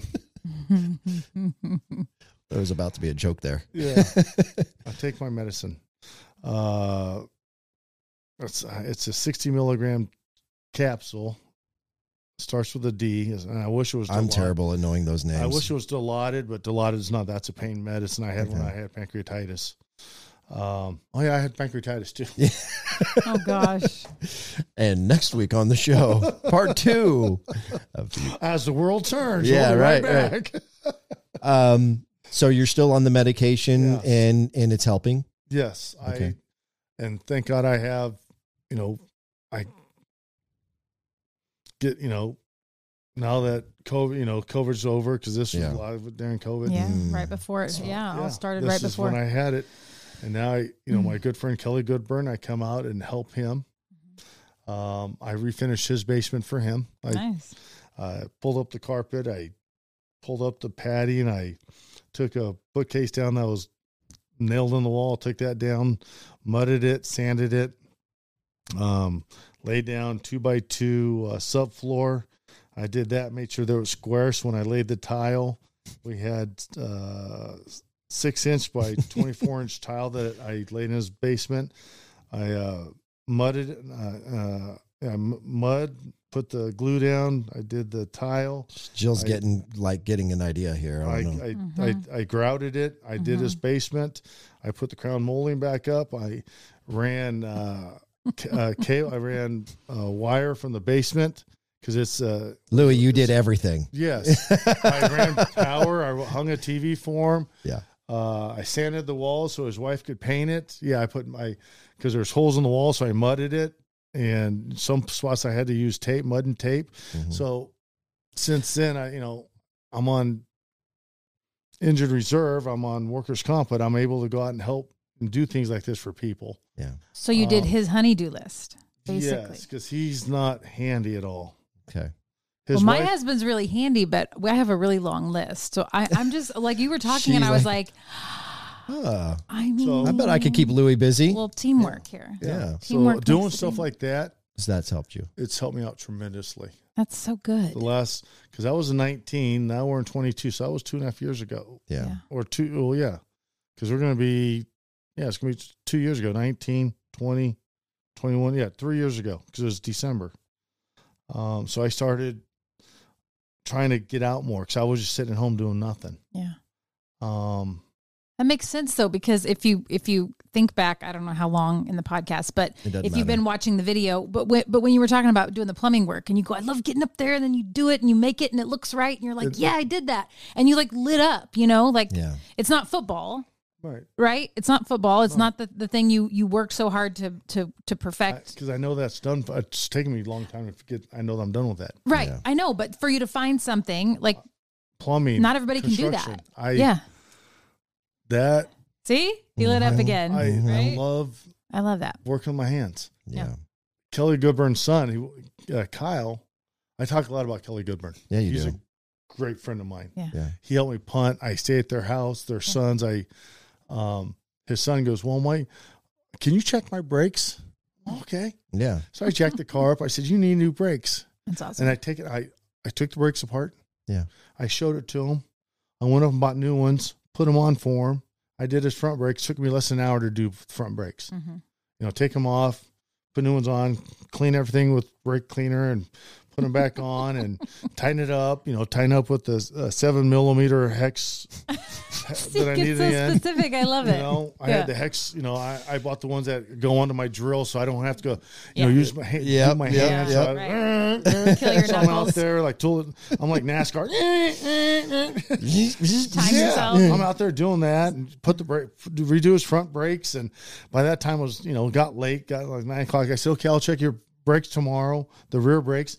I showed him how to, you know, take the uh, jack car up, put the jack underneath it, take the tire off. We took the drum. It was, it's a, his car, even though it's a 12, he still has drum brakes in the back Okay. instead of disc brakes. Okay. So I said, he goes, you want me to put the emergency brake on? I said, you can't. He's a why? I go, because if you put the emergency brake on, as you push it down, it pulls the cable, and then the brakes in the back and the inside the drum are going to expand. I'm not going to be able to take the drum off, so you got to leave that off. I go, we got to put a two by four under all three wheels so they won't roll on me. So we did that. I took the drum off and showed him his rear brakes, and I said, "They're still good. You can still see the writing on them." He goes, "Okay."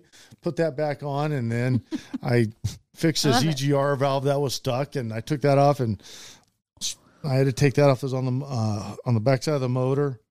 Took that off, sprayed cleaner in it, cleaned it out, put it back on his car. His he goes, "Oh, it- it's been a month." He goes, "Oh, my." My uh, EGR valve, the engine light doesn't come on anymore. Thanks for fixing it. So I, I love being hands. I I found something, you know, I did construction, I do the plumbing. I love doing that work because when you, you know, when you sit here and look at this, you can be proud of what you Yeah. did. You said you helped out down here. Yeah. I do stuff for my house. I do my stuff for my friends. Yeah. When I'm done, I go, I can only work two, maybe three hours at a time Sure. Yeah. with my back. I mean, after after 45 minutes, it starts hurting Yeah. my back from bending over. Yeah. but it's going to hurt the rest of my life. Yeah. and so I know that. It's just I don't take pain pills. I will not take oxy. They give me all that. Mhm. Um, um, That's just I'm- going down I'm- another slippery slope. Yeah, I've seen too many of my friends Mhm. get um, hooked on them. Yeah. So, you know, the only thing I do take really is my uh benzaprine. It's a muscle relaxer. Okay. And so it makes me sleep at night. Yeah. But if I have something big to do the next day, I can't take it because I'll sleep 10, 12, 14 hours with it. Right. So I want to get towards the end here, but I wanted to ask this as revisiting the, de- the depression because again, this being a humanity podcast, me telling my story, I was blown away by the amount of people who reached out to me that told me that they were grateful for me telling my story because it didn't it helped them not feel alone. Um, and so I guess where I'm ultimately going with this is, you know, for me, the struggle of um, being open about my shame of going through depression. Why should I be depressed? Right? Got a family, got a beautiful house, got all these things. Why should I be depressed?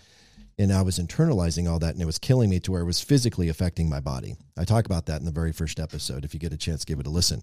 Um, so, what was it that helped you recognize your depression? I mean, was it simply just going to the doctor and saying, I've got these emotions, I need to get on some medication? And then after the medication, you were good and you started doing these little handy job, handy uh, man jobs that helped pull you out. But was there anything more rooted? The gun that was next to my temple, the 45. Yeah. And I knew if I pulled it, that It was a permanent solution to a temporary problem. Yes. And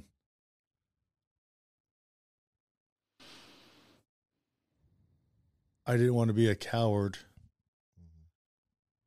To not be able to raise my help raise my three kids. Yeah.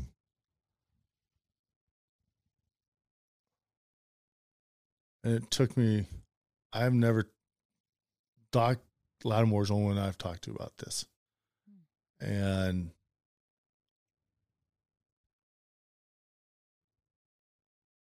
I knew at that point when I had the gun there that I really truly needed help. Yeah. Because I've, you know, I went from being a professional athlete, Mm-hmm. being married to a gorgeous lady, Mm-hmm. divorced, back surgery, on my own. It's like I you had can't. nowhere to turn. I mean, I had yeah, no- you're feeling like you can't win for trying. I have no family out here. Mm-hmm. My mom and dad, my three older brothers, all live in California. Yeah. I have a son who lives in Idaho who's married. Yeah. And my kids two years ago was twelve and sixteen. I'm not gonna call them. So I had no one to talk to out there. And until now, you've not talked to anybody but your doctor. Now, obviously, you have a relationship with your doctor, right? Yeah. It's And some- like I you know, I have a great relation so he's like a friend. He's just, Yes. it helps that he's also a medical doctor. correct. And I've started, you know, he made me check in with him Good. every day, you know, text him, make sure that I was, you know, how how you doing and Yeah. he got me into Rotary. Oh. So I do Rotary now. We meet every Tuesday. So we do that and we raise money for kids. Back in, uh, Wa- uh, that was in Waterloo, Illinois. So helping me, he helped me get out of my house Mhm. and show me that even though I'm not a professional athlete anymore, I'm not, I wasn't coaching at the time, that I can still get out and do good things. I figured, okay, Mm-hmm. I was a professional athlete. I'm coaching. I'm married. I needed, yes, I didn't think I mattered anymore. I was by myself.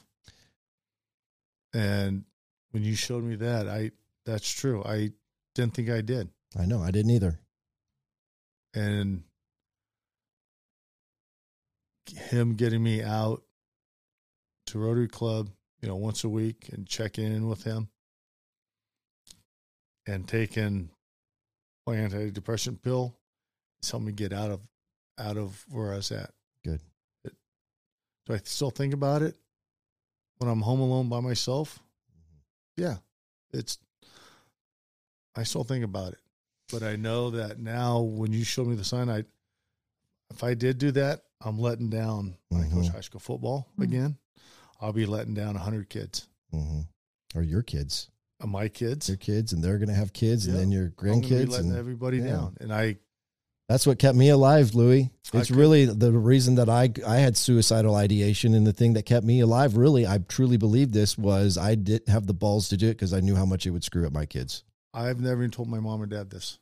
I was going to ask you about family. Like you said, you haven't talked to anybody about your doctor friend, but your parents, your ex wife, your kids. I haven't talked to anybody. I No. Is that is that part? I'm going to ask this because I know what it was for me. W- was it you not talking about it because of the Oh, shame. Oh, stigma and the shame I of was shamed. shamed? Me too. Me too. I felt enormous 'Cause I'm shame the- that I couldn't pick fuck. myself up, Hmm. you know, because as men, you're a little bit older than I am, but in, in our era growing up, we're taught as men that you don't share your emotions. Thanks, asshole. I was gonna say, guys, we're like, geez, I, Ronnie. we're still, I'm trying to say we're from the same era. We're still Well, I from only the got same you era. by nine years. Yeah. So, but we're taught as men at that age, you know, you don't show your emotion. You pick yourself up, you brush yourself off, you get back into the game, Rub some and dirt know, on it. rub some Let's dirt on go. it. Absolutely. That's and what my mom so, still does. My mom says that. And the only, well, go. I'll let you finish. no, no, no. I I'm was gonna just going to continue. say that you were experiencing some of the same emotions that I was feeling, and I didn't feel like after the success that I had had, and now the feeling like I can't win for trying. I've got these failures that are happening one after another. If I open up uh, about this and share it, then I'm, you know, there I'm I'm going to be looked at as a fake or a phony or a failure, and I, you know, or or a sissy because I'm sharing my emotions and like, oh, well, this guy just needs a handout. He just wants somebody to feel sorry for him. You know, no, I don't want any of that. I just I didn't know what to do with all of these confusing no idea. emotions that I had. I had no idea. Yeah. Um, But you know, like, but here's what I want to tell you, man, and I think you know this, well, and I know this now is that you do matter, and you would be surprised by opening up how many people will want to be there to lift you up. after I've been divorced twice, when I'm going to have a gal, this just happened last, not, this is 20, 2020, this is 2022. 2021, I was dating a gal. And I did not tell my parents that she was going to come out to Lake Tahoe. She's, you know, got her flight to come on out. My mom and dad are so old school. hmm Um, and when I told my mom that Tracy was coming out to, you know, spend a few days with us, my mom goes, You know, I can't sleep in the same room as her. I said, I, I understand that, mom. I go, I will not do that underneath your roof. I go, We're not married. She goes, Yeah, you're not. My parents are still like that too. And then she goes, "You know something?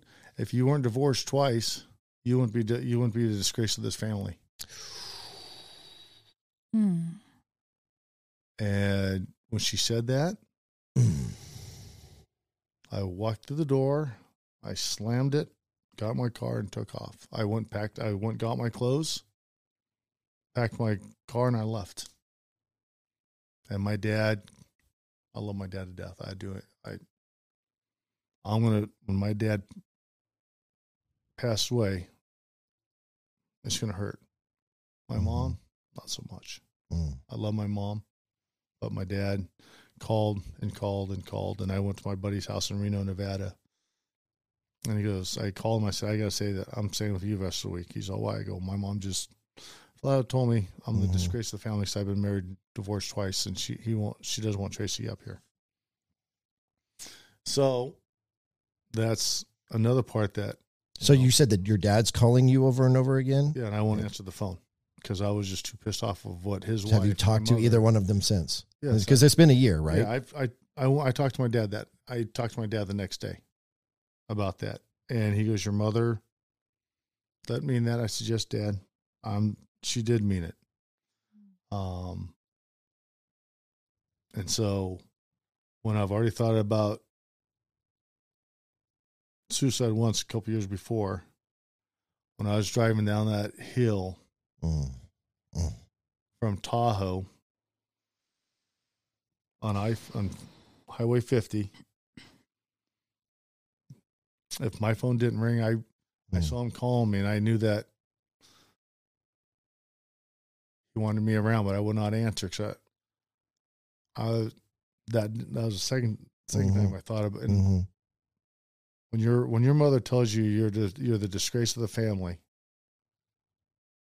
So I'm driving down 50. I, I about drove off. There's I knew I go Mhm. there's this opening. If I go fast enough, Yeah. I can go right through the guardrail and take off. And I. Mm-hmm.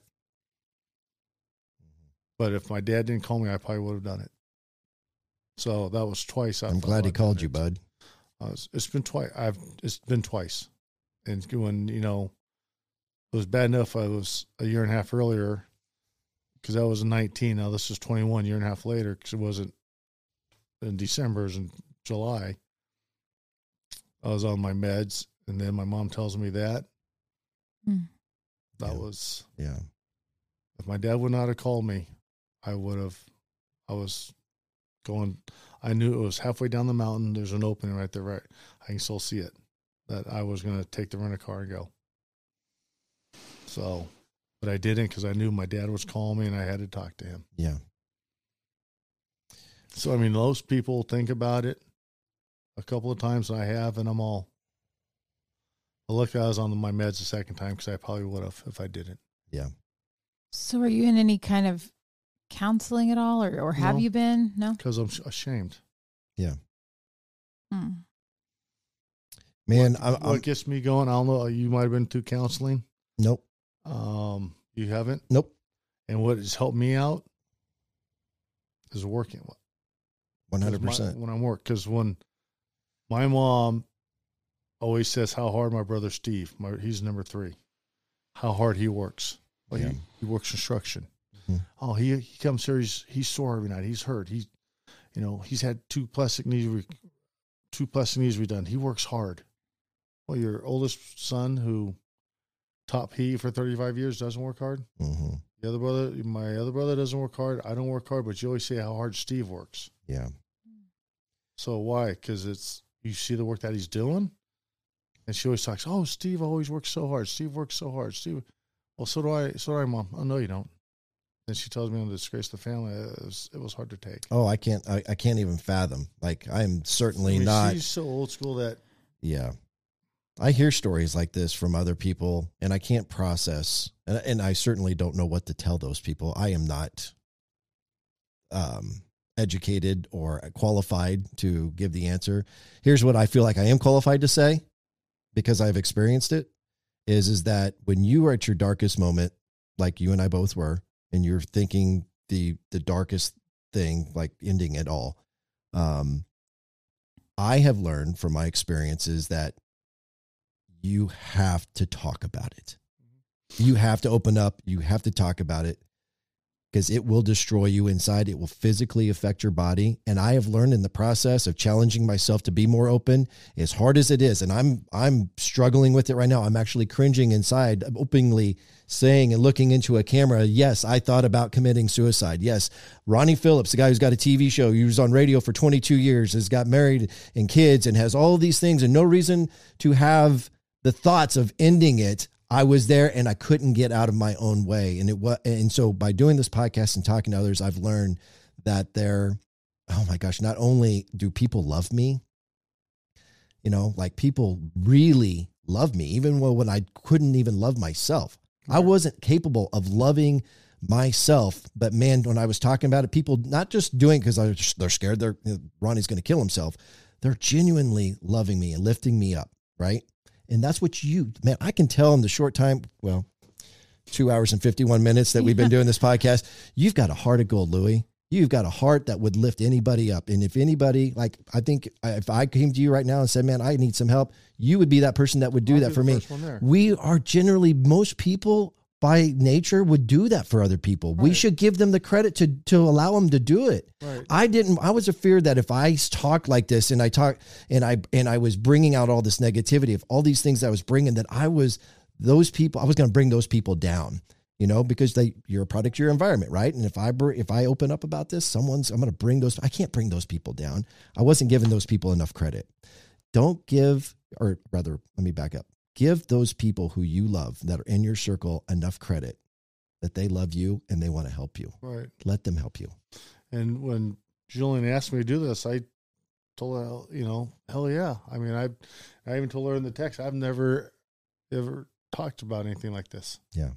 Because I'm, you don't talk about this. you don't typically yeah Right. No. Well, I, I think, and I mean, I'm just sitting here and uh, I, I can't relate. It breaks my heart. It breaks my heart for Ronnie. It breaks my heart for you. But, I, you know, Ronnie's figured out, I think, and I'm not going to try to get too personal with the other one of you, but like I just, I just, I would want to encourage you, whatever you need to do, eh, whether it's talking about it or, or maybe it's counseling, maybe it's not, maybe it's just talking to your doctor, maybe that's enough but like it's it like worries me for you that you know it wasn't the one time it was the next time and so so what happens when it's the next time you know like Right. like if if you get to where and i'm not trying to be negative nelly over here but if Mm-hmm. you get to where you can't do the little projects that are bringing you that joy and helping friends out and it's and your mom says something else or it's somebody else that says something else or you know what i mean like Right. like i I just hope that that doctor friend or, or whoever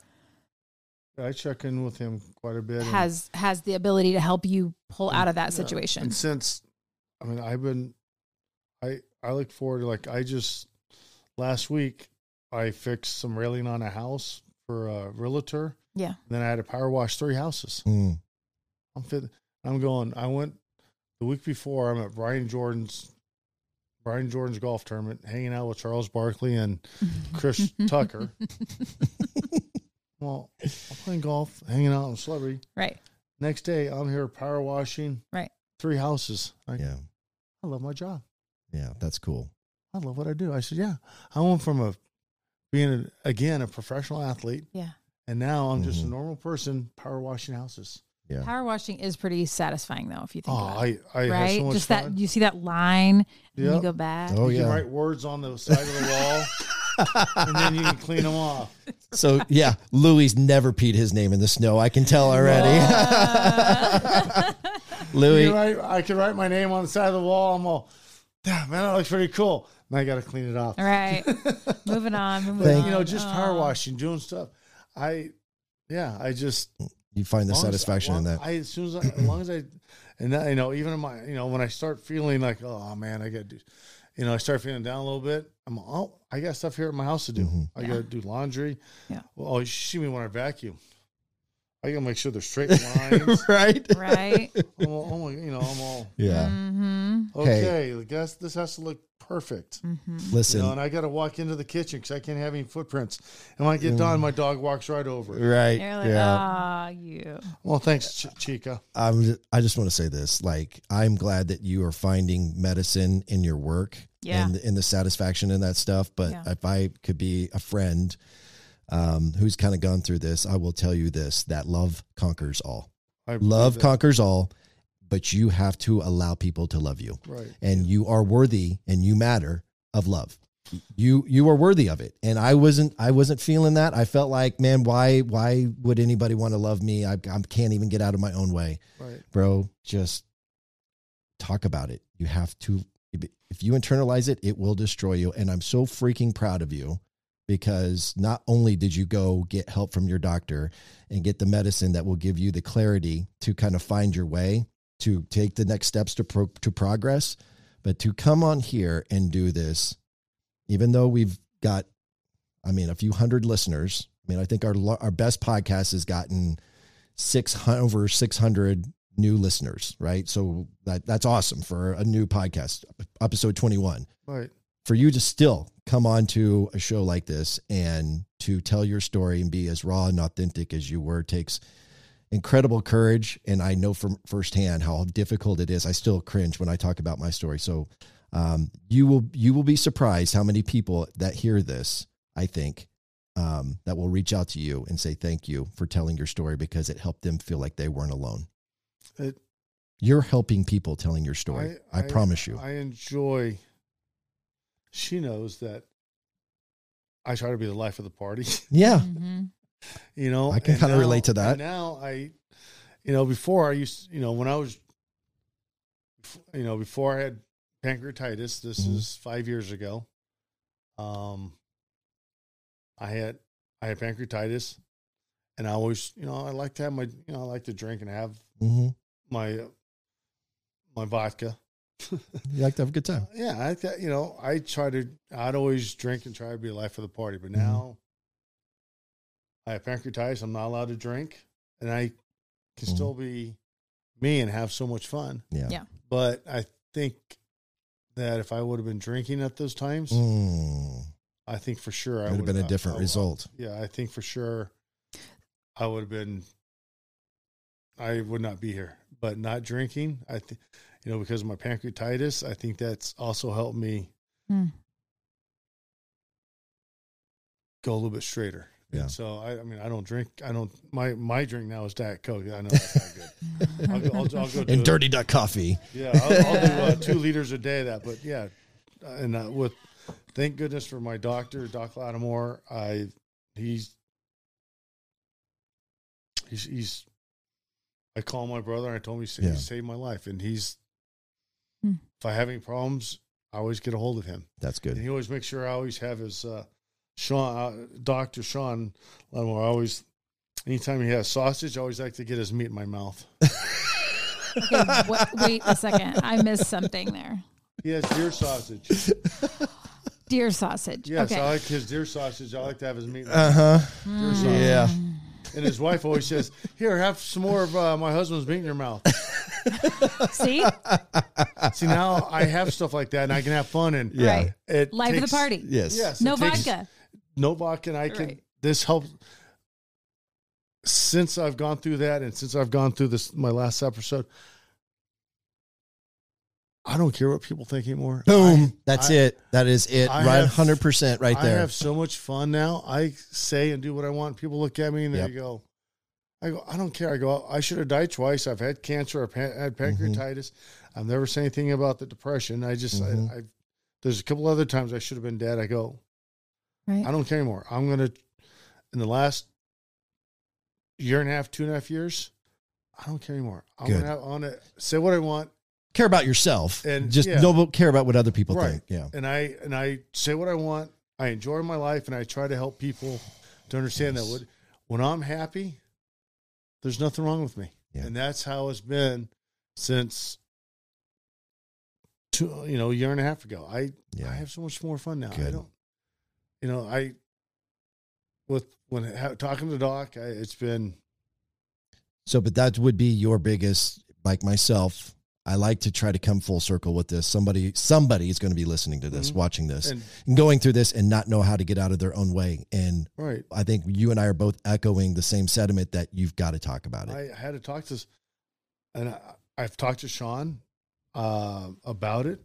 I've not talked to my mom and dad. I've not talked to my brothers.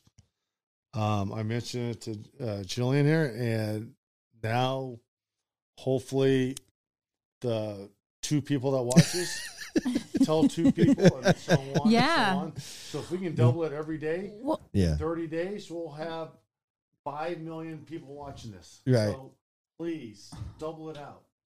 Give it double it out and give it to somebody that needs help because Right. if two friends send it out to 2 Mm-hmm. people every day, yeah. by the end of the month we're going to have about 4 million people watching this. It's like a So let's chain. do It's like this. those old chain letters. Yes. Right. Right. Where you- like Never the thought about recipe that. letter. Yes. No, but it that That's just true. that- I need I needed help and I didn't like I said I didn't know how to get out of my own way until Mhm. I had the I had the gun up. I had it there and I'm all I just I, think, can't be a coward. I think it's, I'm going to get a little I don't spiritual, but I just think it, this is another example of how God does things. Yeah, I go to and- church and all Yeah. that, and I do the right things, and No, no, no. I'm not. I wasn't passing John. I was just saying I feel blessed to not only have Louis Aguiar, the former chief punter of the Kansas City Chiefs, in my house, but now I feel like I've got a brother who is somebody who's experienced something deep and dark and emotional, much like I did. And I want you to know you're going to get my number before we leave. And I'll you, give you mine right now eight six seven five three zero nine. I love that song.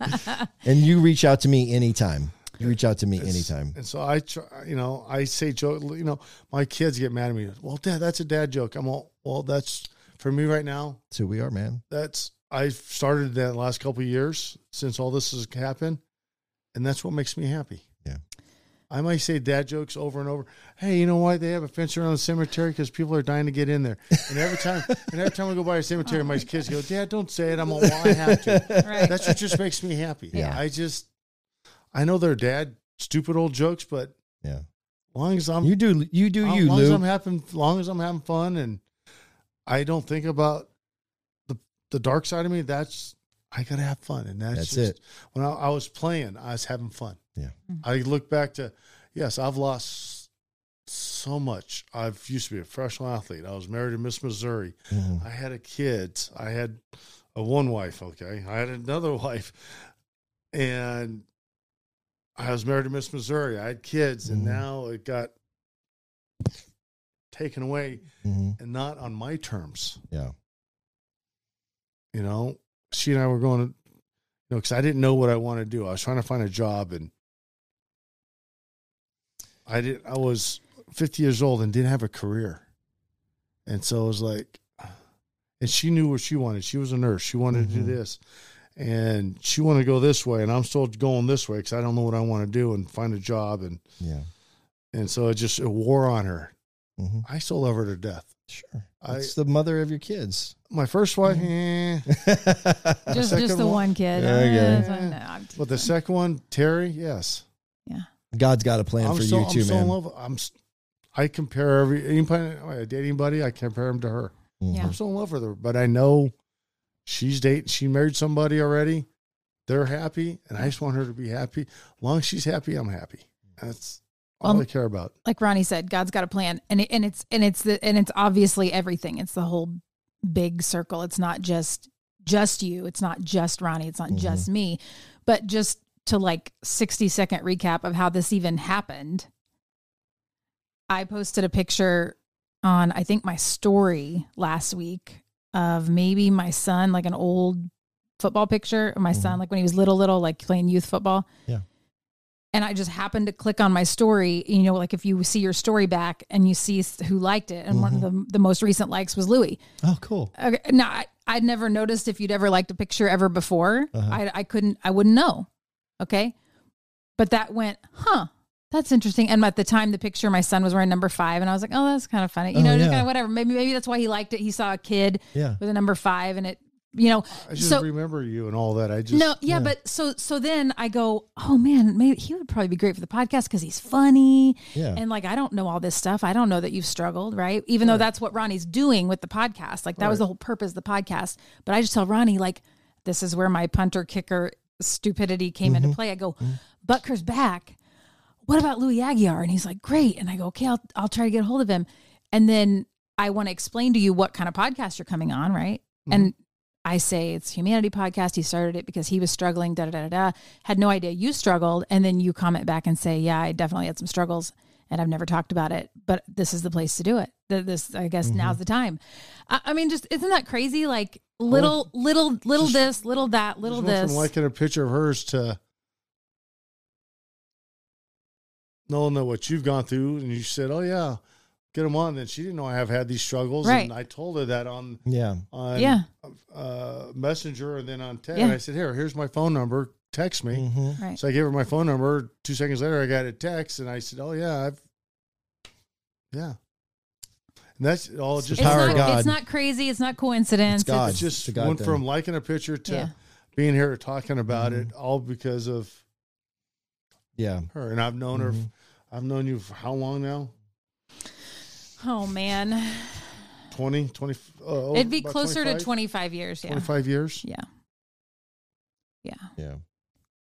I am And- so honored that you you took the time to come Because and you, do you this. used to do afternoons on Q104. middays. I started doing nights and then I went to middays. I remember all that. Yeah, I Yeah. remember you're you were talking about you know doing that. I always I was always on Randy at seven. You know, and then after even when I got done playing, every time I'd come back here, you're still on Q one oh four. I used to listen to you in the afternoons, Yeah. mid afternoon. I don't you know Whatever. did, time, yeah. yeah. afternoon. Yeah, Yeah. Till three. yeah, Yeah.